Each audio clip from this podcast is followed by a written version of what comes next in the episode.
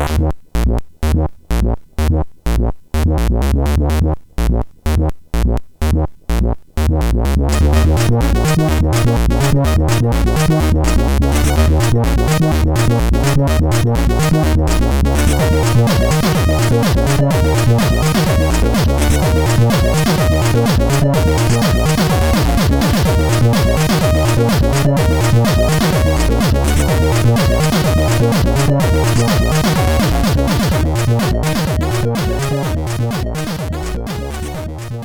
Sziasztok, ez itt a Checkpoint negyedik évadának 13. adása. És Töki vagyok, itt ül hetero élettársam Gret, és szeretettel köszöntjük Géci Attillát, azaz Mackót. Jé! Én közé, hogy itt lehetek, sziasztok! A Gamer 365, ö, mi vagy te review szerkesztője, Mondjuk ugye? így, igen. Oszlopos tagját. Hát akkor, akkor beszéljetek, srácok. Most jön az az adás, ami még nem volt. Igen, tehát ez eleve egy tartalékadás, mert márciusban veszük fel a májusi szünetünkre készülve. Nem erről beszéltem. De, de hát ez az az adás, amire nem nagyon készültem fel, mert hogy elkezdtem felkészülni, és rájöttem, hogy inkább megvágom a következő adást, és feladtam egyszerűen a reménytelen harcot. Ugyanis az adásunk témája az ugye a Zelda. És én egyetlen Zeldával sem játszottam, egészen a tavalyi Zeldáig, amivel játszottam mondjuk ilyen másfél órát. És És- jó, hogy itt vagy. Le- lehetetlennek tűnt a, az, az, hogy, az, hogy én behozzam ezt a lemaradást egy, egy pár óra googlizással. Úgyhogy arra gondoltam, hogy ha már itt vagytok ti Zelda szakértők, Mondjuk így, igen. akkor, akkor én, én belehelyezkedem egyrészt annak a fogalmatlan hülye újságírónak a szerepébe, aki egyébként is vagyok. Másrészt képviselem a magyar játékosok többségét, hiszen, hiszen ugye itt Magyarországon az Zelda azért nem egy olyan népszerű, vagy akár ismert brand, mint Amerikában. Ezt mondjuk láttam a indexes Zelda teszted kattintás számában is. Azóta is sírok sajnos. Nem volt jó a címadás, valószínű az volt a probléma. Biztos csak az volt a probléma, minden más játéknál jó volt a címadás. De hogy, szóval, hogy, hogy legyen, legyen ez egy ilyen játék, hogy én vagyok a, a, a, az átlag gamer per hülye újságíró, és nem fordítva, és így győzzetek meg engem, hogy miért ilyen jó az a Zelda, és, és miért kell nekem ezt kipróbálnom, akár régebbieket. Hát először is azért kellett volna kipróbálnod, hogy képbe legyél a mai adással kapcsolatban, tehát mint hülye újságíróként azért ennyit megtettél volna, de mindegy. De azért nagyjából tudod, hogy hogy néz ki a főhős legalább ennyit. Tudod az Zelda, Tudom, a tudom, zöld tud- ruhás Zelda. Nem, Tudom, hogy az nem az Zelda a főhős. jé, oké. nem, nem, ennyi. ennyire nem akartam az adást el linkeskedni. Oké, most- Ö, Milyen eredeti poén. Ö, jó. hát ez Próbálkozom, basszus, hát volt. valahogy be kell jönni ebbe a dologba. Benne volt a levegőbe. Na és akkor ti viszont az összes Zeldával játszottatok? Nem. Az összessel semmiképp nem, de nagyon-nagyon sokat próbáltam. Végig nagyon keveset játszottam, mert ezek iszonyatosan hosszú játékok, és egyébként nekem van egy ilyen jó szokásom, hogy a Final Fantasy Zeldát, ezeket így a vége boss előtt hagyom abba, mert nem akarom, hogy vége legyen a játéknak. Nem tudom, ez Ó. egy, ilyen, egy ilyen gyerekkorból magammal kísért traumatikus dolog, hogy, hogy nem, nem vagyok hajlandó befejezni egy olyan játékot, amiben előtte, mit tudom én, 50-60-100 órát beletettem. Ez manapság már egy, egyre ritkább sajnos. De a régi, régebbi zeldákkal, talán azokkal vagyok inkább képben. Fogalmazunk úgy, hogy a kérdés zeldák, és az Ocarina az, ami jobban Mhm. megvan. Persze a többit is Neked Ismerem, megvannak próbáltam. A, inkább a 3D-sek, nem pont? Nekem inkább a 3D-sek, de én sem vagyok. Tehát én ugye a Sassával játszottam nagyon sokat, és ő volt az iszonyatos Zelda őrült. Uh-huh. Ő az, aki végigjátszogatta őket, csak hát azért nem lehet, hogy minden adásnál. azt akartam kérdezni, mit tett ellenetek, hogy most én ülök itt, és nem ő? Két hete volt körülbelül vendég, de nem, én Elegünk igazából van már belőle. én nagyon sok Zeldának itt csendben elismerem a, az érdemeit. Van néhány, ami szerintem zseniális, van még több, ami így játéktörténetileg tényleg egy ilyen meghatározó volt. És a tavalyi volt az, ami engem aztán teljesen elkapott, amivel ugye te is játszottál. Tehát azt szerintem nem véletlenül lett ekkora sztár, de hát azért kibeszélhetjük az Eldát, és ugye ez egy akkora sorozat, nem is számoltam össze, hogy hány fő vonalbeli rész van, de 15. 15. Már ha beszélhetünk egyáltalán fővonalról, Igen. Mert hát, hogy három van... plusz egy vonal, és akkor még nem beszéltünk a különböző alternatív. Igen, ez egy nagyon furcsa sorozat. Igazából kicsit a Final Fantasy-hez hasonlít abban, hogy sok köze nincs a részeknek egymáshoz. Annyiban más, mint a Final Fantasy, hogy azért itt nyilván a főszereplő ugyanaz, nagyon sok részben a főgonosz is ugyanaz, ugye a Ganon nevű fickó, aki ilyen disznólényként kezdte a pályafutását, aztán kinevelték ilyen démoni varázslós főgonosznak. Hát, hát meg ő a manifestációja a gonosz királynak, a Ganon, mi a neve? Demise? Mert nem, hogy most nem. valami a lore szerint most ő valami Demise nevezetű démonnak talán a fő manifestációja. Nem, nem, a, a Lord of Evil Ganon, fi, nem Ganon. Ilyenekbe nem szabad belemenni, mert beégetjük magunkat a, azelőtt a két ember előtt, aki ezt Basszus, tökéletesen ismeri. Látod, ezért, ezért elkezdtem vikizni, és akkor na, ki, megnézzük ki a főgonosz, és akkor megtaláltam ezt a De Ganont. nincs olyan, hogy a főgonosz egyébként, mert... De hogy, hogy általában ő, na mindegy, Ganon Fodder.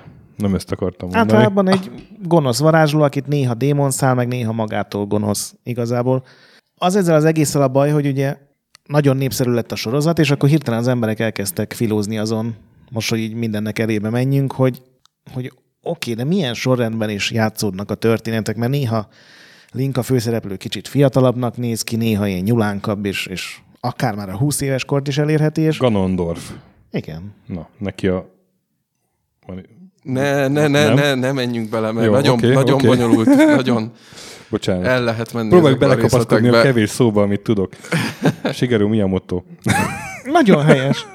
Szóval a rajongók kezdték el ezt követelni, hogy legyen valami idővonal, és amikor megjelent a, ez a Hyrule Historia nevű könyv, legalábbis angolul azt hiszem 2012-ben, akkor lett egy hivatalos idővonal, amit úgy oldottak meg, hogy három idővonal fut párhuzamosan egymás mellett, ami szerintem az az egyénérték, hogy nem oldottak meg semmit, hanem igen, volt is erre egy Angry Video ném Game Nerd videó páros, vagy talán több videója is volt erről, hogy próbálta kilegózni, meg kimatekozni, hogy melyik rész miután érkezik, és vagy ez Game Trailers-es videó volt, Screw Attack-es, valamelyik, nagyon sok rengeteg ilyen, volt. ilyen, rengeteg ilyen volt. A lényeg az, hogy tényleg nem tudsz, nem tudsz okosat mondani az idővonalal hmm. kapcsolatban. Van egy ilyen eredet, sorozat, és akkor az leágazik még három fele, tehát igazából ezért mondtuk, hogy három plusz egyes, és tök furcsa az, hogy a legeslegelső NESZES játék van igazából az idővonal legvégén, amit így nehezen tud az ember hova tenni. Szerintem ez annak köszönhető, hogy mi a motóról amúgy se jellemző, hogy szeret játéksztorit írni, vagy hogy érdekel. Ezt nem is ő írta, hanem a Tezuka, aki a... Igen, na, de hogy... Na, na, most nagyon mi médiász vagyunk.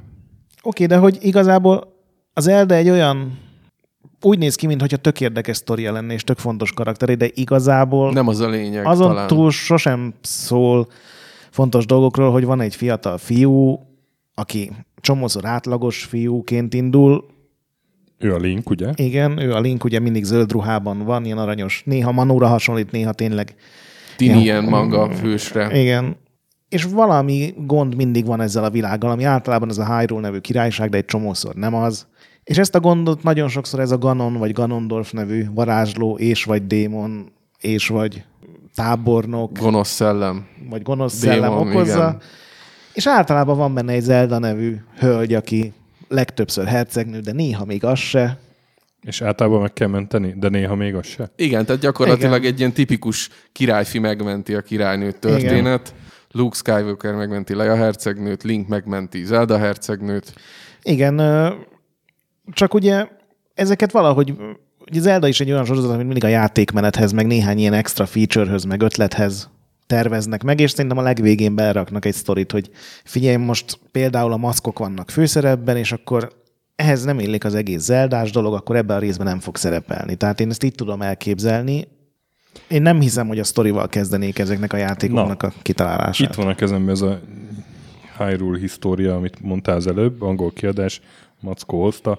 Hát egy jó kiállású, gyönyörű, jó minőségű, szép vastag, kemény, federes könyv, amivel embert is lehetne ölni. Legyen az, hogy én ezt így lapozgatom, és közben ti meg meséltek nekem. Így a kezdetektől, hogy mikor kezdődött az Zelda, mik voltak a fontosabb részek, fejlesztés, sztori, vagy meg, hát játékmechanika inkább. Megbeszéltük akkor... azt, hogy ma úgyse tudunk végigmenni az egész sztorin, még vázlatosan sem, úgyhogy szerintem olyan 2000-es évek legelejéig a Majora Mask, Ocarina is a Majora uh-huh. Mask, ugye ez az L64-es korszak. Ebben úgyis van szerintem két-három ilyen különböző korszak ennek az egész Zelda sztorinak, úgyhogy ez bőven elég lesz. Az egésznek az eleje meg ugye ez a mindenki által ismert sztori, hogy a kicsi Miyamoto fölnőtt egy Sonobe nevű ilyen majd, hogy nem falucskában, rengeteget kirándult, erdőbe járt, néha talált egy tavat. És... Amikor a gombát tette, akkor a Máriót találta ki. Igen, igen. Amikor meg egy mar- barlangba téved be, akkor meg az Eldát. Ugye igen. a Nintendo fő dizájnere, vagy most már egy istene. fő vagy nem tudom. Hát azt hiszem, most kreatív direktor, meg a, a cégvezetésben is már nagy mm. szerepe van. De akkor ugye ez még tényleg a gyerekkora volt, és azt nagyon sok interjúban elmondja, hogy talált egy ilyen pici barlangot az erdőbe, tehát nem egy ilyen, ilyen iszonyatos több ezer méter mély barlangnak kell gondolni, hanem egy-két ilyen barlangterem, ami hazarohant, elhozott otthonról egy ilyen klasszikus lámpást, és akkor azzal bement és földerítette, és hogy ez benne gyakorlatilag ez a felfedezés élménye, ez maradt meg, és az Elda sorozat legtöbb része így ezzel próbál foglalkozni, de legalábbis az első rész mindenképp, meg szerintem a legutóbbi is, hogy ez a felfedezés örömét áthoz, legalábbis ez a hivatalos felfedezés, felderítés, és úgy, ahogy mi a motó hazaszaladt a lámpásért, így gyakorlatilag linkel is.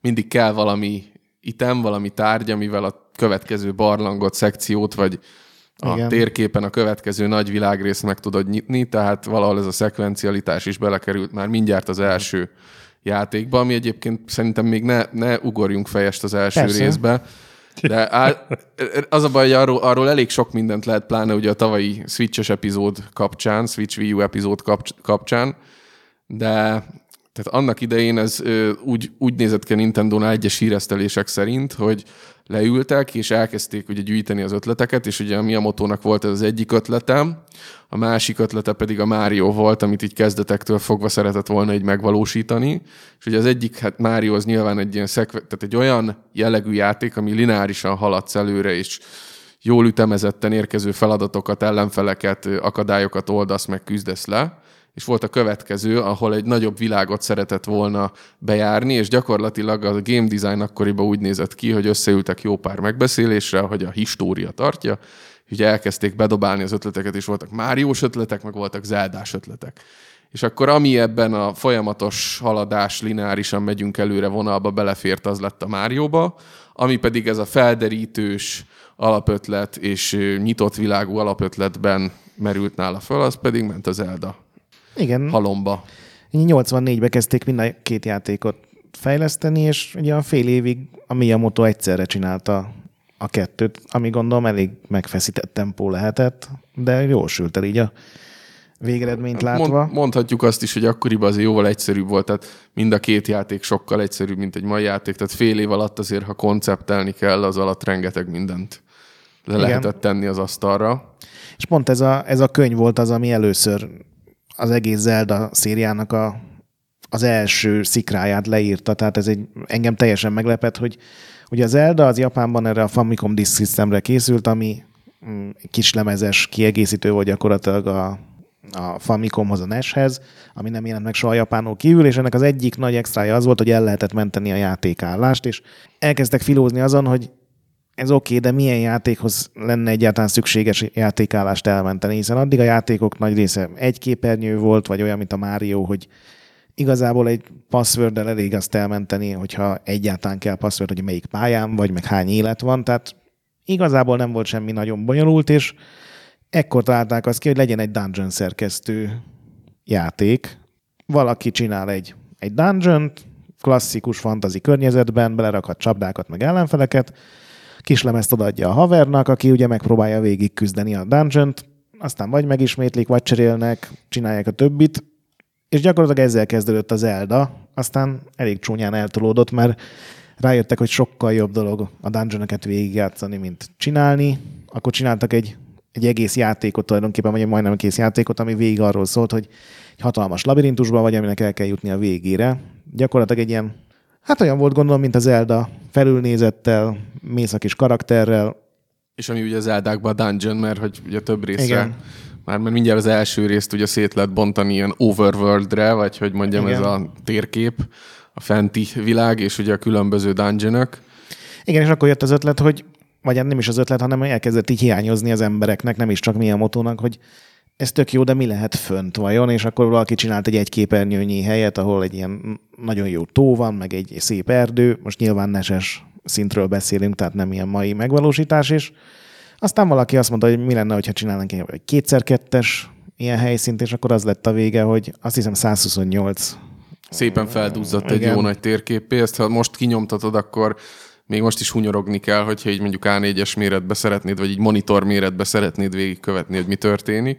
Igen, azt hiszem 8x16-os a, a teljes a felvilág, vagy nem tudom, hogy nevezen, igen, ez az overworld, ugye, ahol erdők vannak, hegyek, mocsár.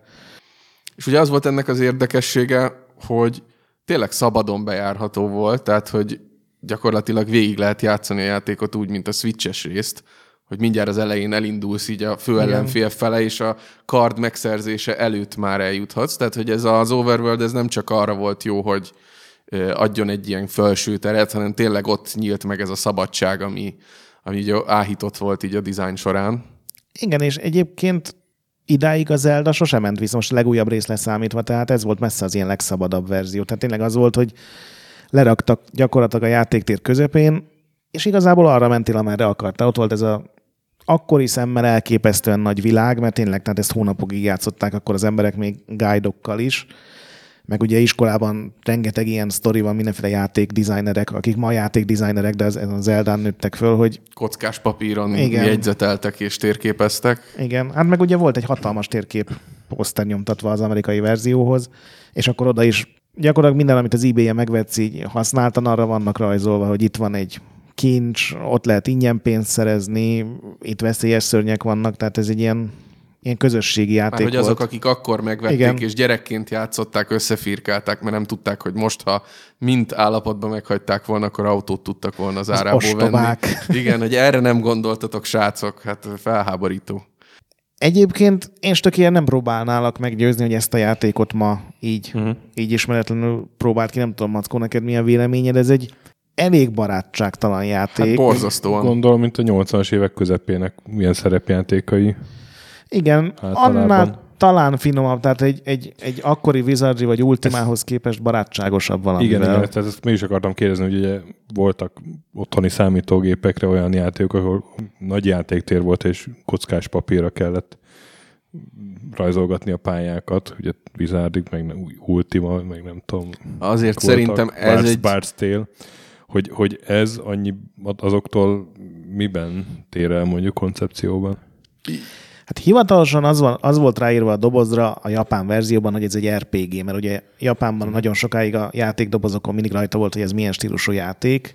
Ezzel ma nagyon sokan vitatkoznának, hogy az Zelda az, az RPG vagy nem, hiszen egyrészt hiányzik belőle a sztorinak a nem is az, hogy irányíthatósága, de fontossága, plusz a karakterfejlődés is egy rész kivételével gyakorlatilag Gyakorlatilag az, a, az eszközöknek a Igen. fejlesztésére van felhúzva. Tehát a karaktered nem hmm. lép XP-vel szintet, karaktereddel nem tudsz buffokat, meg egyéb dolgokat felpakolni, hanem a karaktered annyit csinál, hogy megszerzi a bumerángot, amivel egy elér, addig elérhetetlen kapcsolót be tud kapcsolni, vagy uh-huh. egy addig elérhetetlen dolgot elér, vagy a bombát, amivel kirobbant egy addig átjárhatatlan falat.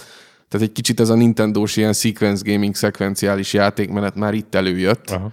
Viszont szerintem, tehát én, én hogy mondjam, gyerekként próbálgattam az ilyen 80-as évekbeli ö, játékokat, de mondjuk úgy, hogy én akkor már 10 évvel későbbről tekintettem vissza a 80-as évek közepére, mikor ezeket a PC-s RPG-ket, akkori RPG-ket nézegettem. Szerintem 2018-ban ma az egy jóval barátságtalanabb terep, mint az, hogy az ember mondjuk az Eldával próbál meg ö, Aha. bármit haladni. Hát a Wizardinál biztosan csak barátságosabb játékok vannak.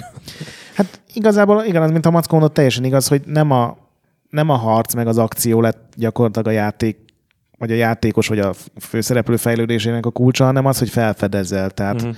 ha valahol felfed, mert ugye 128 mezőből állt a, a teljes világa, meg volt ugyanennyi, tehát 128 volt az összes dungeonnek az összesített mérete, és ebből 90 mezőn volt a, a felül a, a felvilágban valami kincs, valami rejtett dolog. Tehát, hogy be kellett robbantani egy falat, valahol mm. egy speciális helyen kellett egy fuvolával eljátszani egy dallamot, mert már ez is előjött, vagy föl kellett égetni egy konkrét uh, bokrot, tehát ilyen dolgokkal lehetett kincseket találni, tehát és, és ez egy, volt benne a lényeg. És egy mező az, az egy képernyő, vagy? Igen, igen, tehát 128 képernyőnyi volt a teljes világ, és ebből hármat nem lehetett megközelíteni a játék legelejétől fogva, mert egyszer uh, tutajt kell szerezni, meg van, ahová csak uh, létrával lehet elmenni. Tehát gyakorlatilag az első pillanattól kezdve a nagy részbe járható. Igen. Max a dungeon nem tudsz bemenni, de talán még, talán még oda is, csak ugye a továbbjutáshoz vagy a dungeon teljesítéséhez Igen. nincsenek megfelelő eszközeid. Ebben nem vagyok azért százszerzelékig biztos. Nyolc dungeonből ötbe be lehet menni, úgyhogy semmi másod. Tehát, hogy nem veszed fel a kardot, mert ugye úgy kezdődik a játék, hogy tényleg ott vagy egy, egy szinte teljesen üres térképen, van három nyilvánvaló kiárat, illetve van egy barlang, és ugye ha bemész a barlangba, akkor ott van az a legendás ilyen angol mondat, az a itt egy kart szükséged lesz veszélyes, rá, vagy odakin. Veszélyes lenne egyedül menned, igen, fogd tényleg, ezt tényleg. és menj, ugye ez a It's dangerous to be alone. Mm, to go alone, azt igen. igen. És ad egy kardot, hogy ne legyél egyedül. És a hercegnő egy másik kastélyban. Igen. Nem? Nem. Nem. és ugye gyakorlatilag az első Zelda arról szól, az első Zelda játék, hogy nyolc Triforce darabka, van ez a Triforce nevű ilyen, gyakorlatilag ez a McGuffin, ugye a ponyvaregényből a cucc, ami a bőrönben van. Igazából nagyon sokat nem lehet róla tudni, azon kívül, hogy iszonyatos ereje van, és meg kell szerezni a darabjait gyakorlatilag majdnem minden részben. Meg. Ugye láttátok ezeket a háromszög alakok ilyen furcsa alakzatban, akkor ez gyakorlatilag a Triforce, ami további ugye három részre oszlik, és az első részben a Triforce-nak az két elemeit ről volt szó, az egyik az volt Ganonnál, talán az erő Triforce, és akkor a bátorságnak már nem tudom, hogy melyik, de azt ugye az Elda hercegnő, akinek a megmentéséért zajlott az, az egész bölcsesség, küldetés. Bölcsesség Triforce esik szét nyolc fele, és akkor így tudod, így tud, így tud a végén Ganondorfal megmérkőzni, ugye a hős. Tehát nyolc dungeon gyakorlatilag föl kell deríteni, mindegyiknek a végén van egy boss, a bossnál van egy darabka, amit nevezhetünk Triforce-nak, nevezhetünk bárminek, meg kell szerezni, és ha ez mind megvan, akkor bemetsz a végső dungeonbe, ahol Ganon az ellenfél. Tehát ilyen szempontból Aha. tulajdonképpen egyszerű és kiszámítható, csak 86-ban, amikor ez megjelent, nem nagyon volt ilyen. Még a PC-s játékokhoz azt mondanám, hogy azért az nagy különbség volt, hogy az Zelda az teljesen valós időben zajlik. Tehát te mész, a harc az annyiból áll, hogy akciójátékos módon ütögetsz, vagy lősz, ugye a karddal... Védekezel, mert igen. van egy pajzsod is, az is egy nagyon fontos dolog. De, de jap- japán piacon se voltak ilyenek? Mert JRPG-k azok már voltak akkor? Nem, ez a Dragon Quest előtt pár hónappal jelent meg, tehát oh. ilyen szempontból tulajdonképpen befolyások nélküli. Volt mm. a mhm. Tower of Droga nevű Namco ilyen eredetileg játéktermi játék volt, pedig RPG-ből nagyon sok van azért. Az volt kicsit hasonló, például a, a kameraszög, hogy ugye lenézel a tájra, az majdnem ugyanaz, tehát azt lehet, hogy onnan vették át, de, de igazából ez, ez gyakorlatilag Miyamoto-nak volt a, valószínűleg az elképzelése arra, aki egyébként utálja, vagy hát utálja azt gondolom túlzás, de hogy nem szereti a szerepjátékokat, mert olvastam vele egy interjút, ahol azt mondja, hogy a legtöbb szerepjátékban gyakorlatilag nem kell jó játszani, nem elég, hogyha sok időt beleraksz, ugye, hogy grindelsz, és hogyha három órát eltöltesz egy boss előtt, akkor utána a boss az két ütéstől megdöglik. És gyakorlatilag egy olyan RPG-t akar csinálni, ami nem ilyen. És ezt úgy oldotta meg, hogy nincsen benne fejlődés, hogy ne lehessen mit grindelni, hanem csak a felfedezés van benne, viszont az meg egy értelmesen eltöltött időt, nem az, hogy állsz egy helyen, és gyakor ugyanazt az orkot két órán keresztül. Vissz, visszatérve arra, amit kérdeztél, hogy ma ez hogy néz ki, ezzel szerintem az lenne, tehát aki egy teljesen Zelda szűz, és itt az első részhez leül, akkor az lesz a fő problémája, hogy mindjárt az első vagy a második képernyőn így szanaszétszedik a szörnyek. Tehát van egy furcsa ritmusa a harcnak, és elég kíméletlen a harc ahhoz képest, hogy, hogy egy viszonylag egyszerű játékról beszélünk, sok, viszonylag sok ellenfél van egyszerre azon az egy képernyőn, kerülgetni kell a lövedékeket, majdnem azt mondom, hogy ebben egy kicsit ilyen japán akciójátékos is, hogy talán túl sok minden is történik egyszerre a képernyőn, és szerintem az első fél óra az azzal telik, hogy ezt a nehézséget próbálod feldolgozni, mm. hogy ő, átmész, és akkor jönnek ezek a, a pókszerű ilyen kőköpő lények, akkor azok sarokba szorítanak, meghaltál. Akkor rájössz arra, az hogy ezeket... torokra gondolsz? Így van, így van, csak a torok magas labdát nem akartam feldobni. Meglepődtél, mert... ugye? Én meglepődtem most, oké. Uh, szóval igen, az, utána, ok, az utána... oktorok kéméseplője? Igen, igen. Aztán átmész a következő képernyőre, kibukkan egy sárkányfej a vízből, akkor az is lő rá, tehát nagyon sok, tényleg sok minden történik. Igen. És, és főleg szerintem ez az első ilyen fal, amit át kell törnöd így új játékosként, és ha ez megvan, akkor viszont van egy nagyon jó ritmusa a játéknak, amin én megdöbbentem, mert amikor először, tehát neki mentem ennek a játéknak 14 évesen, neki mentem mondjuk 20 évesen, meg most 30 évesen egy pár éve, és át 30 évesen sikerült annyi időt, meg annyi energiát beletenni, hogy fél óra alatt ezt a falat áttörtem, és onnantól kezdve teljesen előjön ez a tipikus zeldás játékmenet, hogy megvan a dungeon, megszerzed a tárgyakat, és motiv, folyamatosan motivál téged a játék arra, hogy egyre többet és többet deríts fel, és haladj ezekkel a dungeonökkel. Igen, tényleg rá kell érezni. Én, tegnap próbáltam ki 3D-esen a Virtual Console verziót, nagyon-nagyon sok évvel azután, hogy egyszer emulátoron megpróbáltam, és tényleg az első fél óra az az volt, hogy, hogy úristen, megint meghaltam, mi a szar van, mi, mi történt ezzel a játékkal, és, és nehéz így, így Praise the sun. Hát egyébként lehet hasonlítani valamilyen szinten a Dark Souls-hoz, már csak abban is, hogy tényleg magadra vagy hagyva zéró információval, hiszen a teljes sztori a kézikönyvben van, meg egy nagyon-nagyon rosszul lefordított, szinte teljesen érthetetlen ilyen scrollozódó Star Wars-os szövegben a játék elején, amiből gyakorlatilag szinte semmi nem derül ki. Mondom, a kézikönyvben van leírva pár dolog, hogy egyáltalán ki az a Ganon. Ott van megemlítve, hogy tulajdonképpen egy Zelda nevű nőt kell megmentened. Tehát ez a játékból, amíg oda nem jut, hogy ott van egy Zelda nevű nő, akit megmentettél, egyáltalán nem derül ki. Jó, de tegyük föl, hogy azért 86-ban, mikor ezt megvették az emberek, akkor, Nyilván, akkor persze. a dobozban ott volt a manuál, tehát ezt, ezt hozzáolvasták, mert akkoriban Igen, csak akkor is azért furcsa egy kicsit, meg nyilván volt olyan Zelda epizód, ahol pont a másik irányba mentek el. Az első három óra az gyakorlatilag folyamatosan a szádba rágásból állt.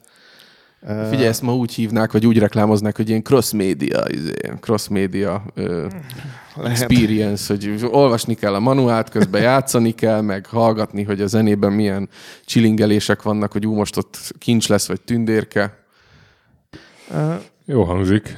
Nem, én, én, én azért mondom, hogy ezt a részt akármilyen jelentősége volt, mert volt neki, tehát iszonyatosan nagy hatása volt a játék piacra, mm. rengeteg klónja lett, gyakorlatilag hozzájárult a, a Famicom Disk System, aminek ugye a, a csillaga volt, az a launch cím, miatt mindenki megvette, vagy nagyon sokan megvették, annak a bukásához is, mert amikor ugye arra került a sor, hogy megjelenjen Amerikában, akkor elkezdtek gondolkodni, hogy oké, okay, de ez a játék ez nem működik mentés nélkül, viszont tényleg annyi tárgy van, annyi lehetséges helyzet, hogy nem működne a password sem. Csak hogyha, mit tudom én, száz mező vagy száz karakterből állna, és akkor vették át a, ugye a flipperekből azt az ötletet, hogy mi lenne, ha beraknánk egy kis elemet, ami, amivel egy, egy nagyon pici memóriában lehetne mentést tartja. csinálni. Igen. Igen. Nagyon sok Famicom Systemes játék ezt nem kapta meg, mert akkor ez, ez nagyon sok pénzbe került, ami most már nevetséges szerintem, hogy, hogy ilyen tényleg kilobájtokról, meg bájtokról beszélünk, mint, mm. mint memória. De az Eldát a japánok ilyen kiemelten kezelték, és gyakorlatilag rákényszerítették az amerikai Nintendo-ra, hogy ezt, ezt meg kell nyomni, és ezt meg kell jelentetni.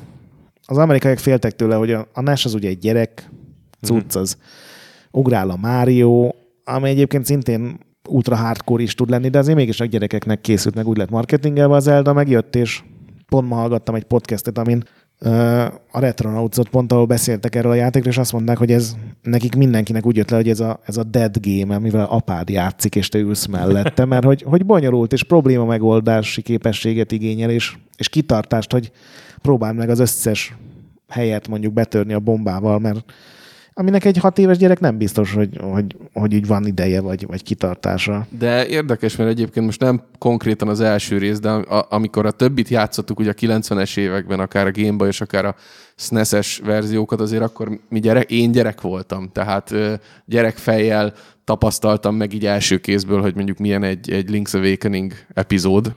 Igen, de még a Link's Awakening is sokkal jobban irányított, és, és beszor, ilyen határok közé beszorította, főleg az eleje, mint, mint ez az Zelda, ami tényleg ez a...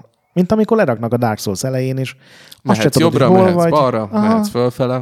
És ez a játék is olyan, hogyha rossz helyre mész, tehát hogyha például a térkép sarkába, ott olyan lények vannak, akiket az elején megsebezni se nagyon tudsz, és gyakorlatilag együttéssel megölnek, tehát nem nagyon, nem volt ilyen Na, mégiscsak, mégiscsak jó lesz ez a Dark Souls párhuzam. Tehát aki szereti a Dark Souls-t és szeretne pixel grafikás Dark Souls-szal játszani 2018-ban, töltse be a romot vagy virtuál konzolon, szedje le. Igen, azért nem teljesen áll meg nyilván, mert egy kis- a harc sokkal primitívebb, de, de van benne egy ilyen dolog, és ugye, amit említettél már pár szóval, hogy a Breath of the Wild-dal, az új Zeldával nagyon sok párhuzam van, az pont ebben áll meg, hogy az megint egy olyan Zelda volt, hogy ugye láttad, a, hogy hol van a Ganon, láttad, hogy hol van az a, az a vár, ami, ami körül ilyen füst, sárkányszerűségek repkednek. ha kijutottál a, a demo területről, oda mehettél gyalog az első karddal a kezedben, szinte pajzs nélkül, És próbát tehettél. meg lehetett próbálni mindent.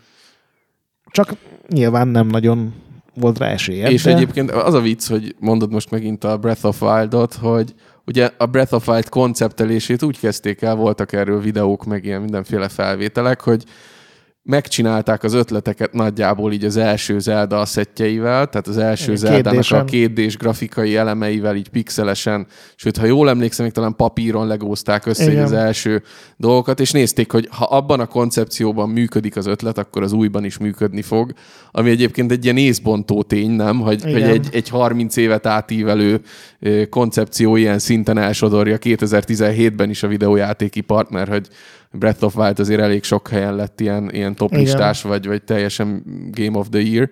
És az egésznek az, az ötletelése abból indult ki, hogy visszamentek a legelső Zeldához, megnézték, hogy ott ez a nyitott világ koncepció hogy működött, és ami ott működött, az, az azt mondták, hogy az ebbe is fog. Igen, és igazából majd, tehát a harmadik Zelda játéknál voltak egy, volt egy csomó olyan ötlet, ami akkori interjúkban jött elő, amit aztán a Breath of Wild-ban csináltak meg, hogy terjed a tűz, hogy a víz tényleg viszi a tárgyakat, hogy esetleg működik a mágnesesség úgy, ahogy annak kéne működnie, csak ott, ott a Miyamoto azt mondta ebben az interjúban, amit egy ilyen uh, fickó lefordított valami japán újságból, tényleg 93-ból, 92-ből, hogy, hogy ott azt mondta, hogy hát a, a SNES még ezt nem tudtuk megcsinálni, körülbelül kétszer ilyen erős gép kéne. Nyilván ezt kicsit elmérte, hogy, hogy ez hogy is működne, bár lehet, hogy csak a 3D miatt, de 2018-ban gyakorlatilag megcsinálták az összes ilyen ötletet, ami, ami akkor volt, és tényleg jól Srácok, a működött. csúcson kell abba hagyni, no more Zelda. Hát, Nem, nem, persze. És, tehát ez jó nagy hatással volt a játékfejlesztőkre, meg a műfajra, de a játékosok is vették? Tehát ez rögtön ilyen Igen. nagy siker lett, mint a Mario?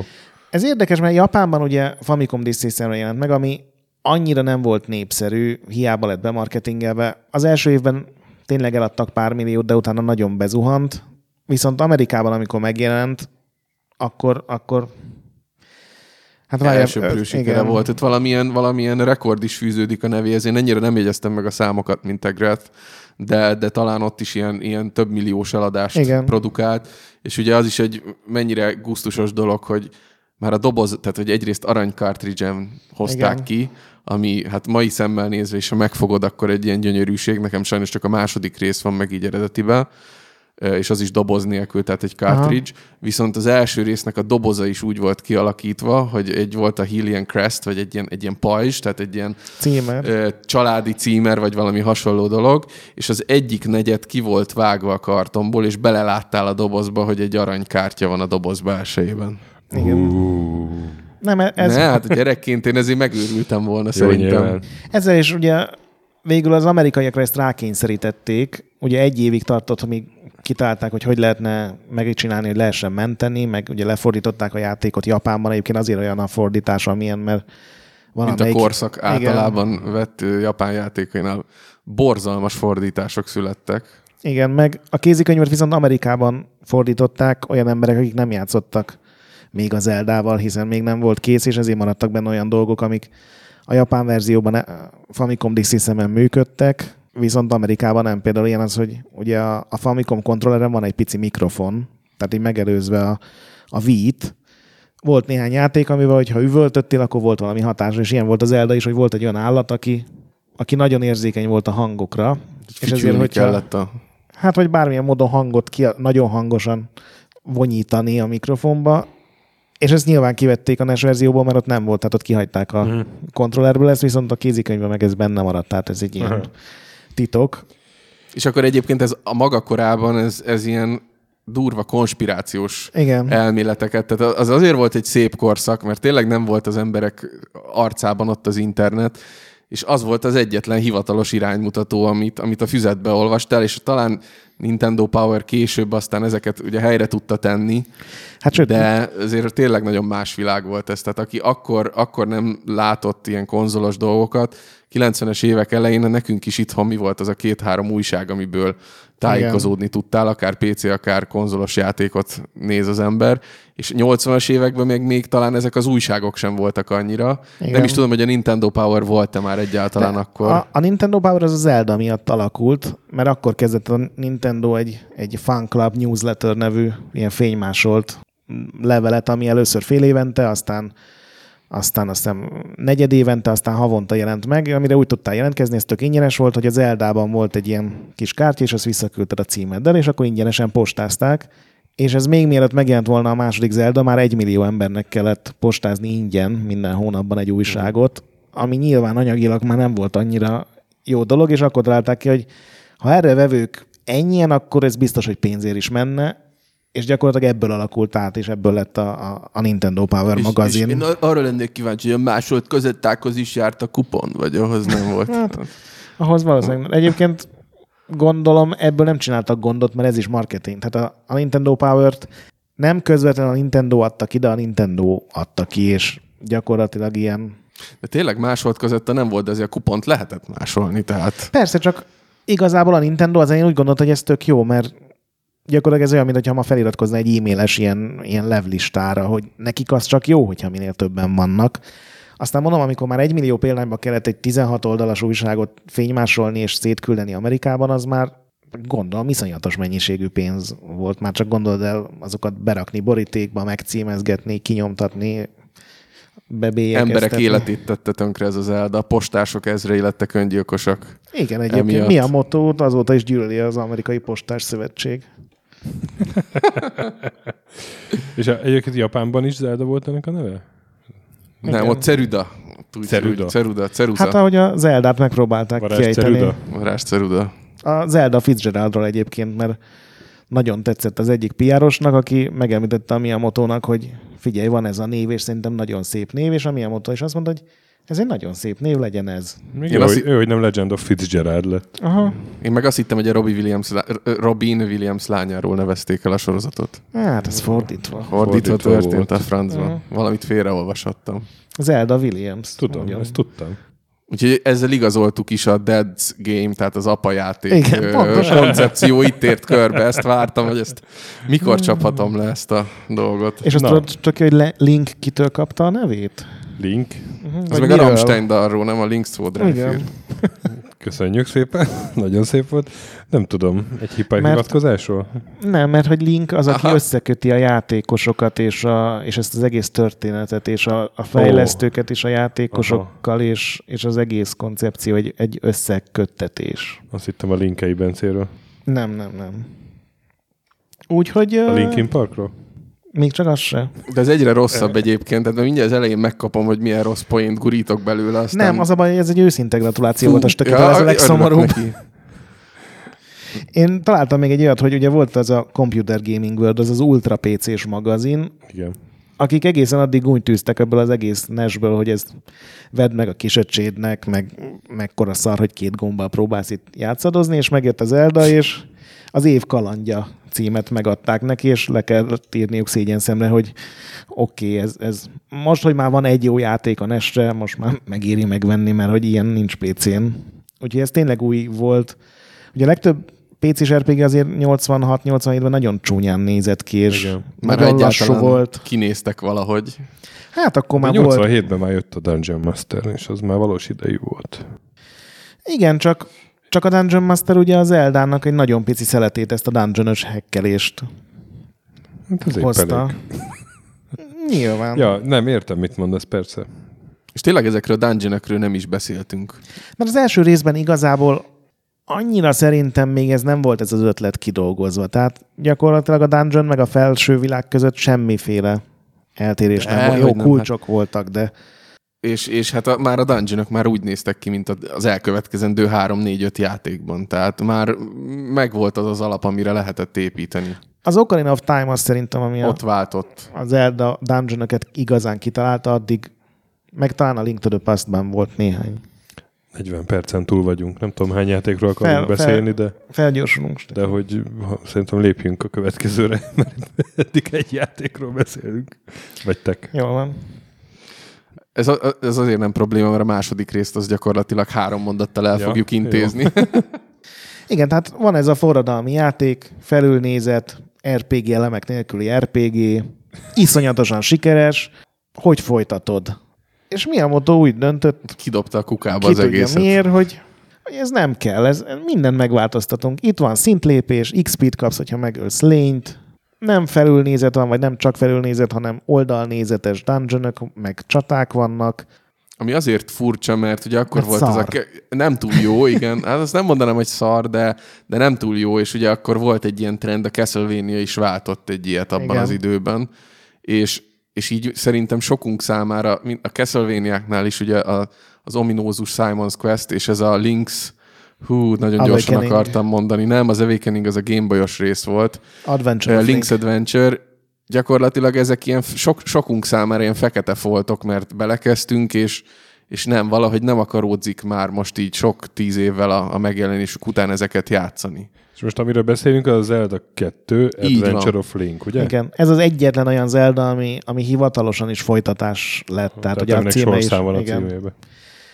És gyakorlatilag ugye Stöki kérdezted az elején, hogy, hogy milyen RPG-k hatottak ugye az Eldára, és az első résznél tényleg talán azt lehet mondani, hogy szinte semmi. A második rész viszont szerintem tök egyértelműen, hogy a Dragon Quest őrület Uh-huh. hatására Hatása, ja. lett, hogy, hogy akkor minden japán játékba berakták, hogy XP-t kapsz és szintet lépsz.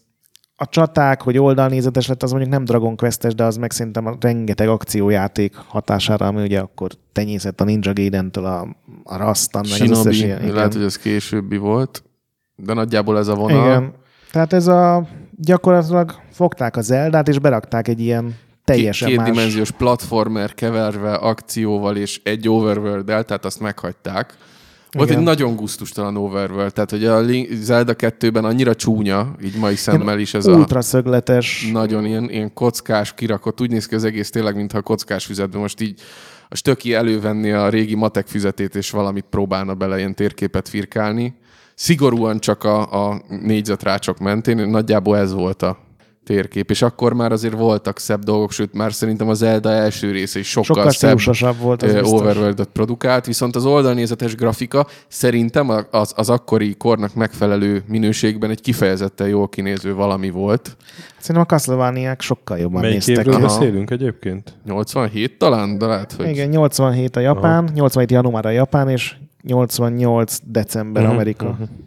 És azért csúszott egyébként két évet, az amerikaiak annyira ellenezték ezt az egész Zeldát, meg hogy meg kéne nyomni, most meg nyilván úgy voltak, hogy azonnal adjátok a folytatást, mert ebből el tudunk adni bármennyit, és akkor jött ez a nagy chip hiány, ami a 88-as legendás chip hiány, ami miatt gyakorlatilag alig jelent meg Nintendo. A csipaszáj. Egyébként tényleg, még külön Wikipédia oldala is van a 88-as chip hiánynak, valami üzleti megállapodás. Kisunokám. Én, én megéltem azt. én ott voltam a chip harcfrontján. De tényleg Akkor, gyakorlatilag akkorra jutott el az emberek agyáig a Terminátor üzenete, és akkor Igen. nem valami ilyesmi történt. aztán 88 végével el is múlt, tehát ez a játék volt.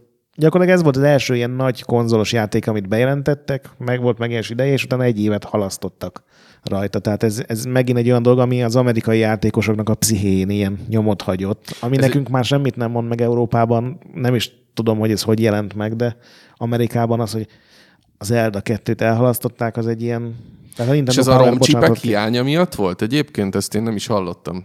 Tehát, hogy, Igen, a, igen. hogy a csak olvasható memória gyártásban volt egy ilyen megállás. az amerikai kormány kötött a japán kormányon egy megállapodást, hogy annyira jók a japán cégek, és annyira olcsón gyártják a csipeket, hogy ez nem lesz jó, segítsük a japán gyárakat azzal, hogy mostantól kevesebb csipet gyártatok, és akkor föl tudunk jönni, aminek az lett a vége, hogy az amerikaiak semmit nem fejlődtek, viszont a japán gyárakban leállt a, Uh-huh, a munka, és 87-88-ban ilyen töredékére zuhant vissza ez a nem tudom milyen romnak a, a gyártása, és emiatt sokkal kevesebb NES játék is jelent meg. Nagyapáink a villanykaron ezt úgy élték meg, hogy nem volt memória, amit be lehetett fűzni a számlálóba. Igen, de én azt mondom, hogy nem volt ez akkora szívás, hogy ez a játék nem jelent meg azonnal. Tehát a, az első Zelda az az tényleg ilyen évekig játszott dolog lehetett így. Ugye azt nem is mondtuk, hogyha végigjátszod, van benne egy gyakorlatilag egy második küldetés, ahol... Egy New Game Plus. Hát még csak nem hogy... is az, mert újak a dungeonok, gyakorlatilag más lények vannak benne, máshol vannak a A mester, a mester küldetés, Master Quest. Gyakorlatilag a Master Questnek volt ez az elő Igen. futára. Majd erről szerintem az Okarinánál lesz érdemes néhány szót. Igen.